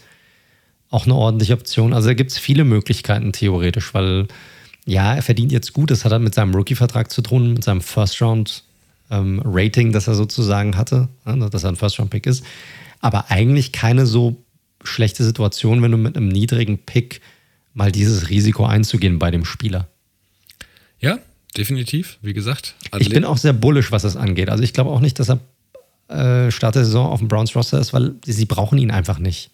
Nein, Hooper ist noch nicht alt. Ich bin jetzt kein Hooper-Fan, aber Hooper ist also noch nicht alt. Bryant hat mehr gezeigt einfach, hat auch die bessere äh, Chemie mit äh, Kollegen Mayfield gezeigt. Da hole ich mir dann ja eher noch einen Veteran irgendwie hinzu, ähm, wovon es auch noch hier sicherlich äh, den einen oder anderen geben wird. Ich wollte gerade sagen, für 200 Yards brauchst du jetzt nicht in Joker Richtig. 6 Millionen bezahlen. Richtig. Ja, ja. Also ich bin bullish. Also ich gebe dem, ich, ich weiß nicht ganz, welches Team bereit ist, ihn aufzunehmen. Also auch gerade diesen Vertrag jetzt für dieses Jahr, aber ich glaube trotzdem, dass die Chance hier beim 65 Prozent besteht, dass er noch getradet wird. Ja, ich bin sogar noch äh, optimistischer. Aber wo man bedenken muss, ne, dass eigentlich sollte er ja letztes Jahr schon getradet werden und auch da war angeblich die Gerüchteküche extrem heiß, was das Thema angeht und er würde auf jeden Fall getradet werden, dann ist doch nichts passiert. Deshalb bin ich mir nicht sicher, ob das jetzt ein Thema ist, das definitiv vor der Saison passieren wird, aber ich, ich gebe dem Ganzen mal also ich bin bullish. Also für mich ist das ein, ein Trend nach oben, was die, was die Möglichkeiten eines Trades anbelangt. Na gut, dann mach doch mal weiter. Gut, dann mache ich weiter mit meiner nächsten offensiven Option. Ich bleibe mal auch in der Offensive. Ähm, ich habe bei mir, äh, ich hatte es ja vorhin schon mal angedeutet, einen Panther bei mir auf der Liste und zwar Robbie Anderson. Ähm, Anderson, und ihr fragt euch alle, warum, ah, der hat doch eine geile Saison gehabt bei den Panthers und jetzt kommt Sam Darnold zurück, der nichts gerissen hat mit ihm. Aber er kommt, er kommt zurück und die bauen sich da gerade was auf. Also warum will er weg? Er hat ja auch eine super Saison gehabt mit, den, äh, mit Carolina. Fast 1100 Yards, gut, gerade mal drei Touchdowns. Die Touchdown-Maschine war er jetzt nicht. Aber es war seine erste 1000 Yards Saison, also das hat sehr gut funktioniert. Er wird auch, ähm, er ist auch ein flexibler, flexibel einsetzbarer Wide Receiver. Also wird hauptsächlich auf den, als Ex-Receiver eingesetzt, auf den Außen, kann aber auch aus dem Slot kommen. Über 30 Prozent hat tatsächlich letztes Jahr. Und Passer-Rating, wenn man auf ihn geworfen hat, war bei fast 97, also nicht schlecht. Ja, kann, kann sich sehen lassen. Und noch viel krasser letztes Jahr, äh, 71 Prozent aller Targets gefangen. Also auch nicht, auch nicht so verkehrt. Hatte eine richtig gute, starke Saison. Großer Receiver, 6 foot 3, 190 Pfund, aber trotzdem Speedster. Also der hat richtig, richtig Speed drauf. Ähm, Im Englischen sagt man so schön, he can take the top off. Also, ne, also das ist so ein bisschen, er kann, er kann eine Defensive komplett überlaufen. Das ist seine Stärke. War jetzt nicht bei den OTAs dabei. Gut, man muss da jetzt nicht zu viel hineininterpretieren, aber es ist natürlich schon mal ein kleiner, ein kleiner Wink mit dem Zaunfall vielleicht. Und das andere ist, dass er mittlerweile sämtlichen Panthers-Content aus seinen Social-Media-Kanälen, ich sag mal, rausgenommen hat. Auch da bin ich immer vorsichtig, zu viel rein äh, hineinzuinterpretieren, aber auch da, in der heutigen Zeit ist das sicherlich nicht etwas, was jetzt nichts bedeutet, sage ich mal. Ähm, es gab auch Gerüchte darüber, dass die Panthers ihn wohl auch während dem Draft stark angeboten haben. Dazu kommt, dass sie ähm, Terrace Marshall, einen weiteren Wide Receiver, gedraftet haben im Draft, auch relativ weit oben. Und vertraglich äh, sieht so aus, dass es eigentlich relativ easy. Also wenn die Panthers ihn loswerden, er hat noch jetzt ein Jahr Vertrag, das ist in seinem letzten Vertragsjahr. Ähm, wenn die Panthers ihn loswerden wollen, dann wären, hätten sie 4 Millionen Dead Money, könnten jetzt noch 8 äh, Millionen einsparen. Das aufnehmende Team muss natürlich diese 8 Millionen irgendwie übernehmen und kann dann schauen, ob es passt oder nicht. Und ob man sich dann vielleicht auch hinten raus dann auf einen langfristigen Vertrag einigen kann. Ich glaube, er könnte weil er einfach ein guter Receiver ist, meiner Meinung nach, für viele Teams eine sehr gute Option sein. Also wirklich viele. Ähm, und ich habe tatsächlich ein Team, wo ich eben gesagt habe, das würde jetzt einen Trade nicht machen für einen Spieler wie Joku, aber ich glaube, für einen Spieler wie Anderson ähm, könnte das tatsächlich für die interessant sein. Und zwar die Detroit Lions. Die brauchen nämlich immer, also die haben ja niemanden auf Wide Receiver. Dort ist Amon Ross St. Brown momentan vielleicht einer der Top-Receiver auf dem Roster. Tyrell Williams. Ja, okay, okay, ja. Ähm, ich rede von Leuten, die was gezeigt haben in, in letzter Zeit. Und äh, ähm, er wäre dort so, sofort Wide Receiver Nummer 1. Äh, die haben noch genügend Cap, um sowas zu machen. Und er ist auch noch jung genug, sodass man hier auch sagen könnte, hey, wenn die Lions sich vielleicht nicht dieses Jahr so weit sehen, aber sie könnten wenigstens sagen, hey, wir haben Goff eine Option gegeben, wir können gucken, in welche Richtung wir gehen, wir könnten ja auch eine Kultur aufbauen, auch vielleicht eine Art positiver Ausrichtung für diesen Club erstellen ähm, und gucken, ob man sich vielleicht auf einen längerfristigen Vertrag einigen kann, weil, wie gesagt, alt, alt ist er noch nicht. Das wäre für mich ein Landing-Spot. Ein anderer Landing-Spot, den ich auch interessant finde, wären zum Beispiel die Philadelphia Eagles. Der haben jetzt zwar Devontae Smith relativ weit ähm, oben gedraftet, mm, aber meiner Meinung nach ist der Wide Receiver Core trotzdem relativ dünn besetzt bei denen. Rager war letztes Jahr verletzt und er muss noch überhaupt zeigen, ob er überhaupt auf NFL-Niveau spielen kann. Also da kannst du noch nichts, nichts zu sagen zu dem Spieler. Jetzt haben sie natürlich noch Travis Fulgham, der ist auch, der wird von den äh, Eagles-Fans auch gelobt und geschätzt. Aber auch der hat jetzt noch nichts über einen längeren Zeitraum gezeigt, sodass du sagen kannst, hey, das ist wirklich mal eine richtige Nummer zwei oder eine ordentliche Option über einen längeren Zeitraum. Wenn du hier Anderson mit reinbringen würdest, dann hättest du sofort ein richtig geiles Tandem mit Smith, mit Anderson.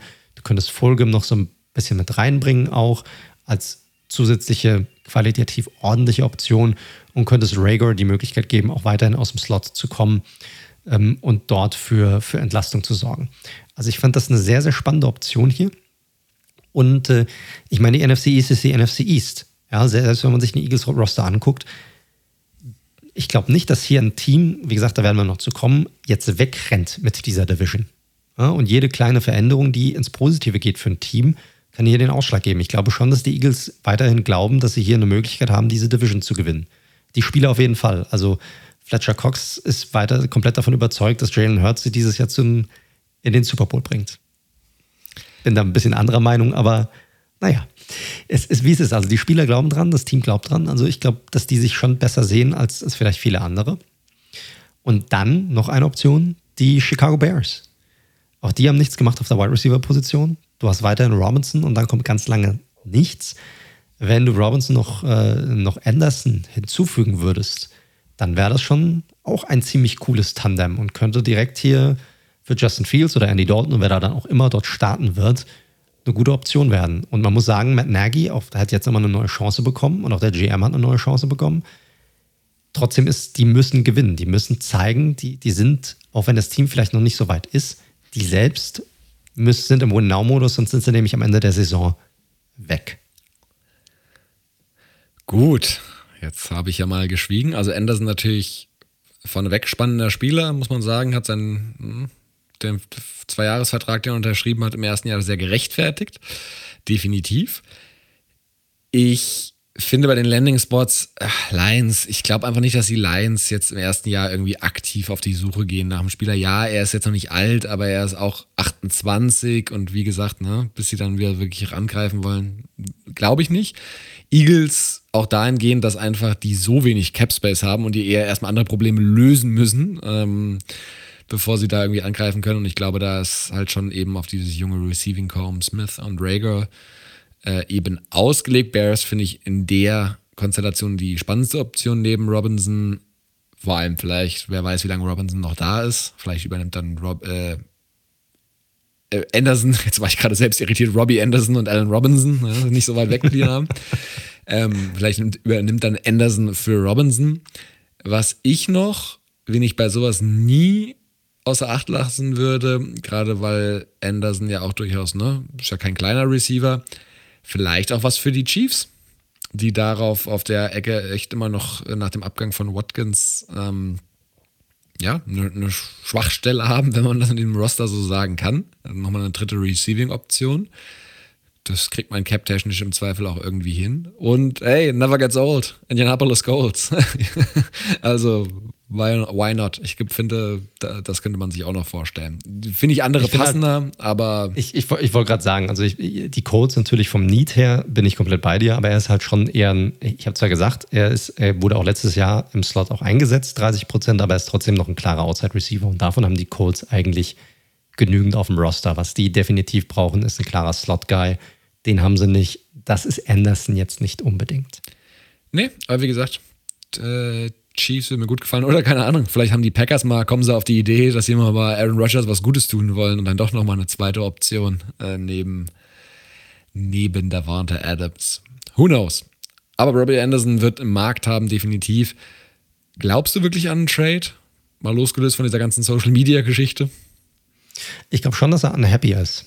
Also ich glaube, das ist definitiv der Fall. Und wenn es tatsächlich stimmt, dass die Panthers ihn auch aggressiv angeboten haben während dem Draft, dann ist, sind das natürlich hier so zwei Situationen hier, die so gerade aufeinander prallen. Vielleicht na, hat Anderson das auch mitbekommen, ja, vom Agent irgendwie gesteckt bekommen, pass auf, so sieht's aus. Findet das nicht so wirklich geil. Und jetzt läuft es vielleicht darauf hinaus, dass sich die Wege halt einfach wieder trennen. Also bei den Panthers hast du auch, oder habe ich zumindest das Gefühl, dass die momentan generell sehr viel ausprobieren also auch was das Roster-Building angeht, was passt, was passt nicht, in welche Richtung wollen wir gehen. Und wenn das nicht so ist, wie wir das jetzt gerade haben wollen, dann trennen wir uns halt einfach relativ schnell, auch wenn es vielleicht jetzt im ersten Jahr funktioniert hat, aber wir wollen jetzt irgendwie die Ressourcen irgendwie doch anders nutzen. Wir haben jetzt jemanden im Draft gefunden und so. Und ich glaube, da sind die relativ rigoros, gehen sie da schon vor. Und deshalb kann ich mir das schon gut vorstellen. Ich würde im Ganzen momentan, ich bin tatsächlich 50-50, was dieses, was die Chancen hier angehen. Ja, sehe ich ähnlich. Ich meine, klar, Spieler, der letztes Jahr performt hat, noch ein Jahr Vertrag hat, der wahrscheinlich auch sagt, naja, vielleicht kann ich jetzt auch irgendwo einen fetten Vertrag, der ja erst später greift, dann, aber vielleicht kann ich sozusagen mein gutes Standing gerade nutzen. Immer ein Thema, weil die Spieler natürlich ihre Karriere bestmöglich ausnutzen wollen, klar. Aber 50-50 trifft es bei mir auch ganz gut. Ey, kann passieren. Er würde, glaube ich, vielen Teams weiterhelfen. Ich glaube, er hat auch Bock, längerfristig irgendwo zu sein, vielleicht auch nach den Jahren bei den Jets und bei den Panthers, vielleicht auch bei einem Team, das schneller competitive sein kann. Wer weiß das schon. Aber wie 50-50 finde ich eine gute Einschätzung. Gut, zwei Spieler haben wir noch bei uns in unserer Liste, um die Top 10 voll zu machen. Dann mach du mal, was ist dein fünfter und letzter Spieler in der Liste? Ja, ich wollte, es ist ein schwieriges Thema, aber ich wollte nicht komplett ohne Quarterback aus dieser Rutsche rausgehen. Es ist nicht Aaron Rodgers, äh, zu den Broncos, was aus vielen Gesichtspunkten Sinn machen würde, aber davon löse ich mich jetzt. Ich werde auch nicht mehr Russell Wilson traden. Aber ich würde ganz gerne doch nochmal, auch wenn die Situation natürlich ja, maximal verfahren ist und ich da jetzt logischerweise auch nicht zu viel zu sagen kann, äh, Deshaun Watson nochmal thematisieren. Also, es ist natürlich super tricky weil es ist verhältnismäßig, ich weiß nicht, wie du es wahrnimmst, aber jetzt doch erstmal ein bisschen ruhiger geworden in der letzten Zeit. Ne? Man hört immer mal hier was von seinem Anwalt, dann wieder von den ähm, äh, Frauen, die ihn äh, äh, eben beschuldigen. Aber es ist ruhiger geworden, als es jetzt, sage ich mal, vor ein paar Wochen war gewisse Sachen werden da anscheinend gerade irgendwie. Ist das jetzt gut für ihn oder ist das jetzt nicht gut das, für ihn, ist die Frage. Das ne? wäre also jetzt bedeutet das, dass sich das Ganze nochmal deutlich in die Länge zieht, vielleicht, weil dort einfach jetzt im Hintergrund deutlich mehr passiert. Klar, es hält ihn so ein bisschen raus aus den Nachrichten, aber das bedeutet ja nicht, dass die Situation, in der er sich befindet, dadurch einfach verschwindet. Nein, überhaupt nicht, überhaupt nicht. Deswegen, wie gesagt, äh, Watson ist natürlich ein Sonderthema, weil hier natürlich nicht sportliche Themen einen Einfluss haben. Was ist denn, aber was sind denn die Fakten? Also klar ist, da sind wir uns, glaube ich, einig. Siehst du ihn nochmal im Trikot der Texans spielen? Nö. Nö, richtig. Die, die, die Variable, die wir nicht sehen können, ist, spielt er überhaupt nochmal in der NFL? Ganz extrem gesagt. Ähm, wenn da jetzt alles. Das, das, können wir nicht einschätzen. Richtig. Ähm, wenn sich das alles bewahrheitet, wird es wahrscheinlich schwierig, weil dann hat er auch noch ganz andere Probleme. Und ich glaube halt einfach, wenn das, und das ist halt das Problem, das kann sich ewig hinziehen, aber so ungefähr abzusehen ist, was die Folgen für Watson sind, dann werden sich dennoch, und das so, so tickt die NFL dann leider, weil Watson so gut ist, sicherlich noch genug Teams für ihn interessieren. So, das ist erstmal die Ausgangssituation und ich bin, wie gesagt, ganz klar, bei den Texans werden wir ihn nicht mehr sehen und alles, was die Texans machen, auf Quarterback mit Tyra Taylor und was weiß ich was. Sie, sie gehen auch nicht davon aus, dass Watson ihr Starting QB ist nächstes Jahr. Der Vertrag wäre nächste Saison, klar, mega hypothetisch, ob er nächste Saison überhaupt spielt, noch vertretbar mit den 15 Millionen. Noch, also das heißt vertretbar, ein richtiges Schnäppchen wäre nächstes Jahr, wenn Watson spielen kann, ganz klar. Danach greift dann natürlich der, die fette Vertragsverlängerung mit knapp 40 Millionen, die er unterschrieben hat.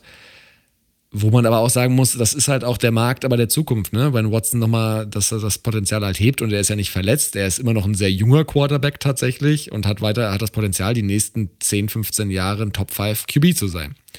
Und der Cap steigt ja dann auch nochmal, so ist es ja nicht. Wie gesagt, sehr verfahrene Situation, weil ich natürlich auch nicht weiß, wann er überhaupt spielberechtigt sein wird und das ist die entscheidende Frage. Aber wenn ich schaue, was vielleicht ein Landing-Spot sein könnte, und ich glaube auch nicht, dass es in den nächsten Wochen passiert, aber wer ist das Washington Football Team? Weil das Washington Football Team ist meiner Meinung nach wirklich so ein Quarterback entfernt von einem tiefen Playoff-Run. Defense haben wir schon tausendmal drüber geredet. Krasse Front auf Cornerback, auch nochmal zugelegt mit William Jackson. Sie haben das Receiving Core jetzt auch nochmal ein bisschen aufgebolstert. Und ich finde ihr Vorgehensweise in der Offseason, ja, was sagt die uns, ne? Ich meine, sie haben halt jetzt Ryan Fitzpatrick, der fast 40 ist, geholt, der, den du jederzeit sozusagen auch wieder loswerden kannst. Das, sie haben sich für keinen Quarterback im Draft entschieden. Sie haben sich auch für, nicht entschieden, für irgendeinen Quarterback hochzugehen im Draft. Und das werte ich zumindest mal, das ist reine Interpretation natürlich, aber als Zeichen, dass sie sich da noch nicht ganz festlegen wollen und schauen, ob vielleicht Watson dieses Jahr, vielleicht doch ein Russell Wilson nächstes Jahr, ich weiß es nicht, ob einer von diesen absoluten Star-QBs vertretbar natürlich verfügbar sein wird für sie. Weil es ist klar, Fitzy ist natürlich nicht die Long-Term-Lösung auf Quarterback. Oh, schade. Richtig. Und ich glaube auch, dass sich das ein Ron Rivera durchaus zutraut, das Ganze zu handeln.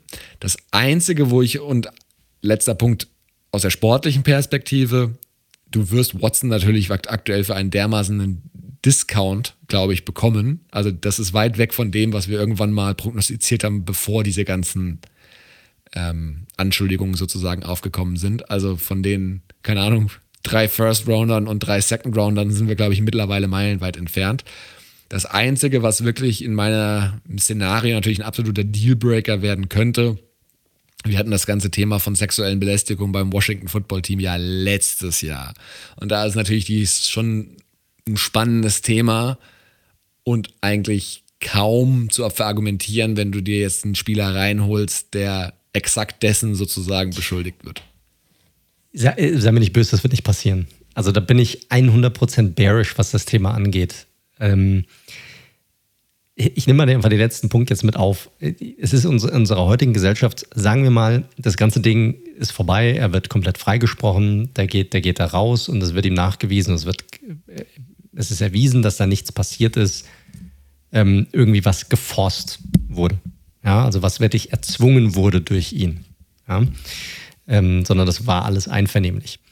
Äh, Fakt ist, und es wurde ja tatsächlich schon zugegeben, ist, dass da trotzdem was passiert ist. Ja? Also, was, solange es einvernehmlich ist, ja auch absolut legitim ist. Aber gerade in diesem Zusammenhang mit dem, was Washington da durchgemacht hat, teamintern und in unserer heutigen Gesellschaft, wo Wahrnehmung wichtiger geworden ist als Wahrheit oder ich sag mal den tatsächlichen Fakt, ist das ein Ding, was bei Washington nicht passieren wird. Also super er da wahrscheinlich auch hinpassen würde.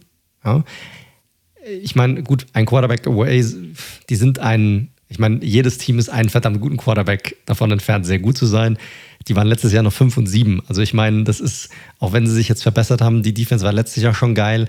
Dieses Jahr die Offense, da haben sie jetzt einen guten Receiver noch dazu bekommen und trotzdem, also ich weiß nicht, ob sie jetzt von einem 5 und 7 5 und 7? 5 und 7 ähm, sind ein bisschen wenig Spiele, mein Freund. Ach. Ja, ja, es war, es war kein ausgeglichen. Sie sind mit einem negativen Record, mit einer nee, Losing Season. Mit einem, mit einem, äh, ich glaube, es waren 7 und 9 war es. Genau, ja. sorry, 5 und 7, sorry. Ja. Ähm, ich weiß jetzt nicht, ob sie jetzt sofort irgendwie ein, ein 11 und 6 Team sind nächstes Jahr. Ich mache da mal ein großes Fragezeichen dahinter. Sehe ich noch nicht. Ist ja noch ein bisschen was passiert abseits dessen, ne? Also ich hatte Cornerback angesprochen, ich hatte das Wide Receiver Core angesprochen. Ja, ja, klar. Ich, ich, ich, nur, alle, nur für mich ist alles, was sie in der Defensive gemacht haben, irrelevant, weil die Defensive schon eine Top 5 Defensive war. Also wie gut wollen sie noch werden? Verstehst du, was ich meine? Also das ist so ein bisschen die Frage, die ich mir da stelle. Ähm, wenn du das jetzt so einschätzt, du wurdest, du warst schon sehr gut, du bist weiterhin sehr gut geblieben in diesem Bereich. Ähm, die Offensive haben sie definitiv verbessert. Ich finde auch Fitzpatrick ist weiß ich nicht, Smith hat das schon ordentlich gemacht. Aber gut, es ist eine Diskussion für einen anderen Tag. Hm, ich glaube einfach, also einfach aufgrund dieser Vorgeschichte und dem, was da in Washington passiert ist, wird es nicht passieren. Und auch nochmal zu der Compensation. Ja, ich glaube, wir sind schon, äh, das wird vielleicht nicht passieren, so wie wir uns das vorstellen, aber ganz ehrlich, wenn ich die Texans wäre, und wenn er freigesprochen wird, dann würde ich trotzdem sagen, hey, du bist komplett frei, du kannst wieder spielen, du bist immer noch der gleiche Quarterback wie vorher. Klar, du hast vielleicht ein Jahr verloren, vielleicht auch anderthalb, kannst aber, wie du gesagt hast, immer noch 10, 12, 15 Jahre auf Top-Niveau spielen. Das lassen wir uns auch bezahlen. Also, und ich glaube, da wird auch ein Team kommen, weil es wird genügend Interessenten geben. Da bin ich sicher. Also nicht nur einen, sondern da wirst du vier, fünf Teams haben, die auf der Matte stehen, die ihn dann auf jeden Fall haben wollen. Und das wird den Preis auf jeden Fall wieder nach oben treiben. Also da glaube ich nicht, dass wir da rausgehen, ohne dass wir über zwei, drei First Rounder sprechen. Sollte diese Geschichte äh, tausendprozentig, Mann. Auf jeden das Fall. Glaube Wenn ich er, nicht. Auf jeden Fall. Auf jeden Fall. Wenn er da rausgeht, ohne, also unbefleckt, sage ich mal, dann, dann wird es da einzig auf, auch aufgrund der ganzen Interessenten, die es geben wird, die werden sich da so hochpushen und irgendein Team will ihn um, wird ihn unbedingt haben wollen. Und die werden ihn sich nicht entgehen lassen. Da werden die alles, was, äh, was es benötigt, raushauen, damit sie ihn bekommen. Ja, also bin ich anderer Meinung, weil ich glaube, ich, äh, also sportlich, brauchen wir nicht drüber reden, würden sich wahrscheinlich 27 von 32 Teams für ihn interessieren. Und selbst bei den anderen könnte man wahrscheinlich noch drüber diskutieren. Ich glaube nichtsdestotrotz, egal wie die ganze Situation ausgeht und wir wissen es ja nicht. Also es gibt ja einfach nur, ne, die beiden, die Situation ist ja relativ verfahren und wir können da ja jetzt auch nichts weiter zu sagen, ähm, wie sich das weiterentwickeln wird. Ich glaube aber trotzdem, dass so weit was hängen bleiben wird, was auf jeden Fall in Trade Talks auch eine Rolle spielen wird. Deswegen bin ich weit davon entfernt zu glauben. Ich glaube nicht, dass er für einen Second Rounder verscherbelt wird. Das glaube ich auch nicht.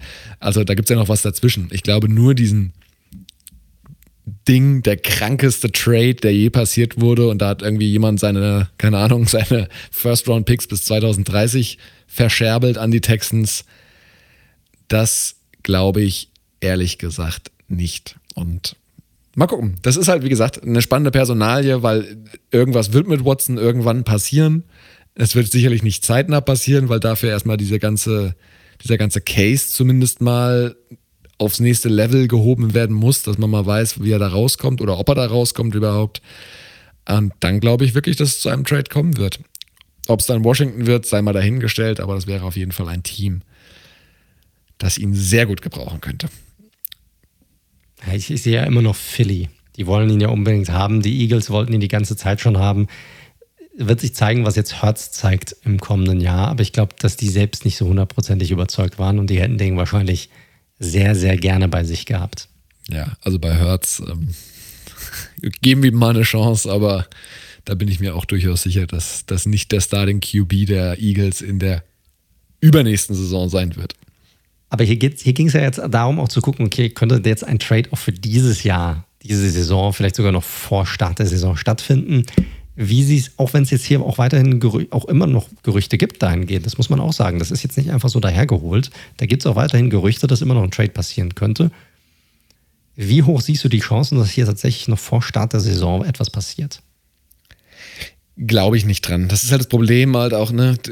Theoretisch kann es auf einmal heißen, okay, Anschuldigung fallen gelassen, man hat sich außergerichtlich geeinigt, was ja in den USA sehr oft passiert. Da wird dann eine Vergleichssumme gezahlt und alle Parteien äh, vereinbaren Stillschweigen und dann ist das Ding durch. Ne? Also dann ist er ein, ein freier Mann. Und dann wissen wir auch, wie die NFL funktioniert. Die wird sich dann nochmal überlegen, hm, mit der NFLPA zusammen, was geben wir ihm nochmal eine Sperre für die ganze Geschichte? Und dann geht das Rodeo los. Und das ist natürlich super schwer abzusehen, aber ich hatte es ja schon mehrmals angesprochen. da war es jetzt so ruhig die letzten Wochen und Monate, dass ich mich schwer tue damit, dass das noch vor der Beginn der Saison passieren wird. Mit seinen 15 Millionen in diesem Jahr wäre natürlich für viele finanzierbar, für Washington auch sehr leicht. Aber ich glaube auch nicht dran. Aber es ist natürlich eine Thematik, die sich von einem auf den anderen Tag ändern kann. Ich gebe ihm trotzdem vielleicht maximal 5%. Also mehr würde ich im Trade momentan nicht geben, einfach weil es, also zu Washington schon gar nicht, aber generell auch zum, zum jetzigen Zeitpunkt einfach, weil wie du es gesagt hast, da steht einfach noch zu, zu viel aus, zu viele Fragezeichen, zu viel, was noch nicht geklärt ist. Wir wissen noch nicht, wir wissen nicht, wo die gerade stehen, äh, an, an welchem Punkt in diesem ganzen Prozess. Ja, also nicht tatsächlich ein Prozess, sondern ein Prozess des Ganzen, ne? äh, was, was dort stattfindet.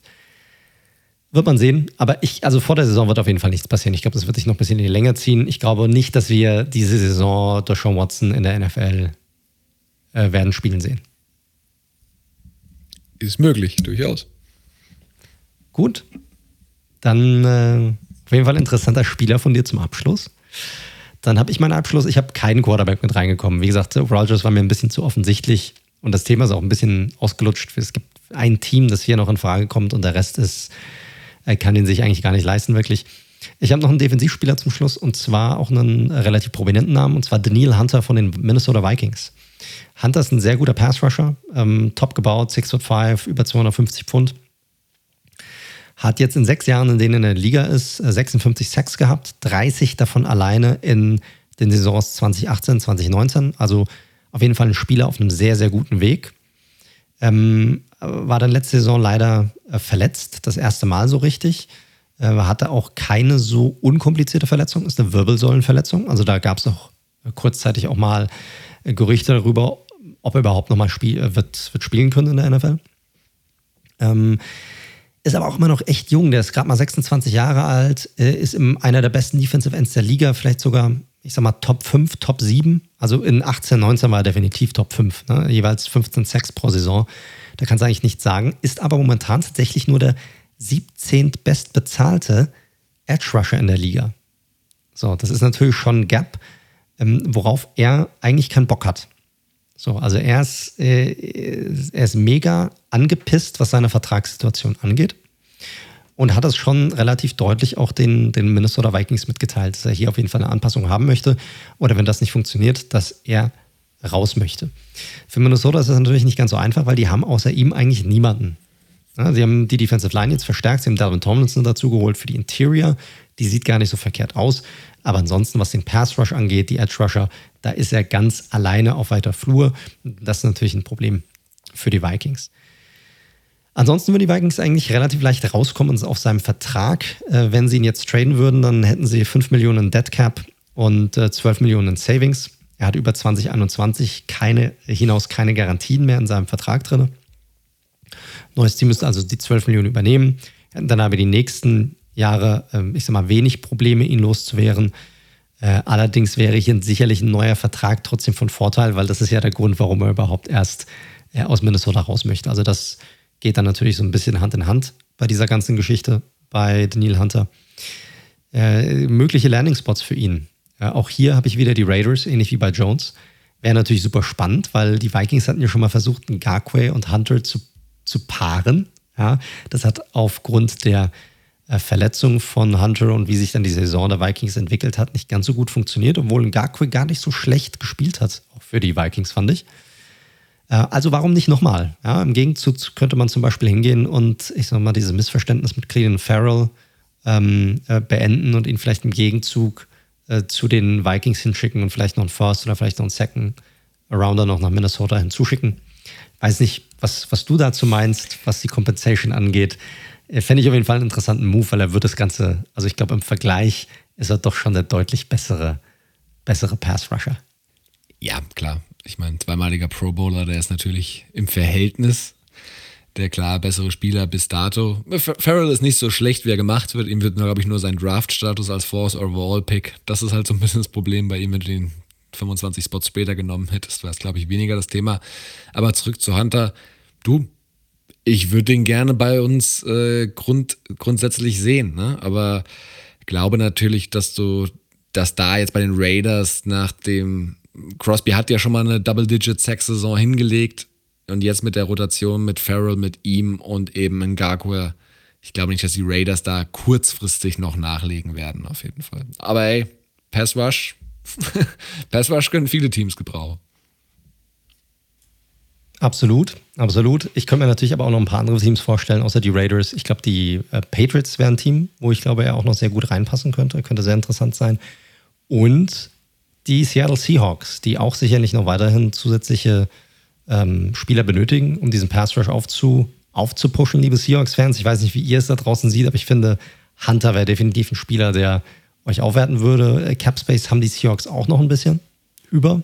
Also den könnten sie auch noch nutzen wäre definitiv hier eine Alternative. Ich ja. bin, was, was so. möglichen Trade angeht. Ja, sorry. sorry. äh, ich wollte nur noch sagen, ich bin, was möglichen Trade angeht, ich sag mal so semi-bullish, so, ich sag mal so bei 40 Prozent momentan, weil er schon echt angepisst sind. Ich weiß nicht, wie sehr die Vikings wirklich darauf aus sind, den Vertrag jetzt anzupassen. Und außerdem haben sie halt niemanden. Und ich glaube schon, dass sie sich in einer Situation sehen, wo sie auf nächste Saison angreifen wollen mit dem Team. Und dazu brauchen sie auf jeden Fall auch eine ordentliche Defensive. Stimmt. Äh, ich wollte nur sagen, ich glaube, Patriots, weiß ich nicht, die sind nicht dafür bekannt, dann da so viel Geld in die Hand zu nehmen. Und jetzt Judon haben sie ja auch gerade schon geholt. Also dementsprechend weiß ich nicht so genau. Seahawks, klar. Ähm, da wird Cap aber auch durchaus noch ein Thema sein. Alden Smith, den wird man ja wahrscheinlich relativ schnell wieder los, so wie es aussieht. Der hat sich ja anscheinend abseits des Platzes nicht so hundertprozentig unter Kontrolle. Aber du, Passrush ist halt bei einem Spieler, wenn Hunter auf dem Markt ist, da werden einige nachfragen. Da werden die Ravens sicherlich auch mal anklopfen, was da noch so möglich ist. Da werden auch wieder die Chargers ein Thema sein, wo man drüber sprechen kann. Also da ist viel, viel Spielraum, vielleicht auch die Browns und wollen meinen Trey Flowers Move äh, vereiteln sozusagen. Also gibt verschiedenste Geschichten, aber Simmer ist ein Hardliner, aber Simmer weiß auch, wie wichtig eine gute Defense ist und deswegen komme ich da nicht über 30 Prozent. Gut, also sind wir eher bearish, was, was den Trade von Daniel Hunter weg von den Vikings angeht. Damit sind wir fertig für heute. Also unsere Tab Top 10 sind voll. Sagt uns gerne, was ihr von den einzelnen Trade-Möglichkeiten oder Ideen, die wir haben, haltet. Ob ihr das ähnlich seht oder ob ihr dem Ganzen, ja, ich sag mal, mehr Prozente oder weniger Prozente geben würdet, was die einzelnen Situationen angehen.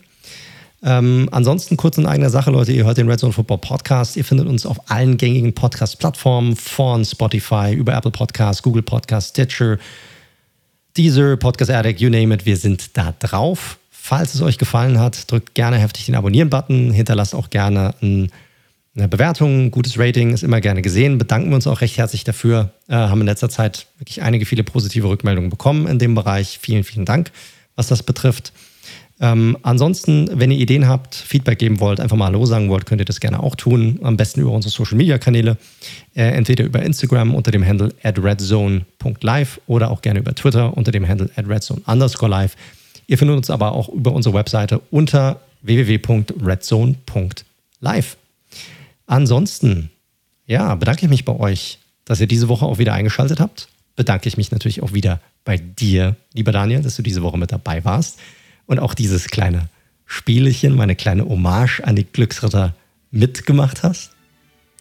Immer gerne. Toller Film. Sehr schön, sehr, sehr schön. Und dann ansonsten, Leute, wünsche ich euch eine nicht allzu verregnete Woche, hoffentlich mit viel Sonnenschein, gutes Wetter, gutes Wochenende. Viel Spaß und dann wie immer bleibt gesund und bis zum nächsten Mal. Ciao.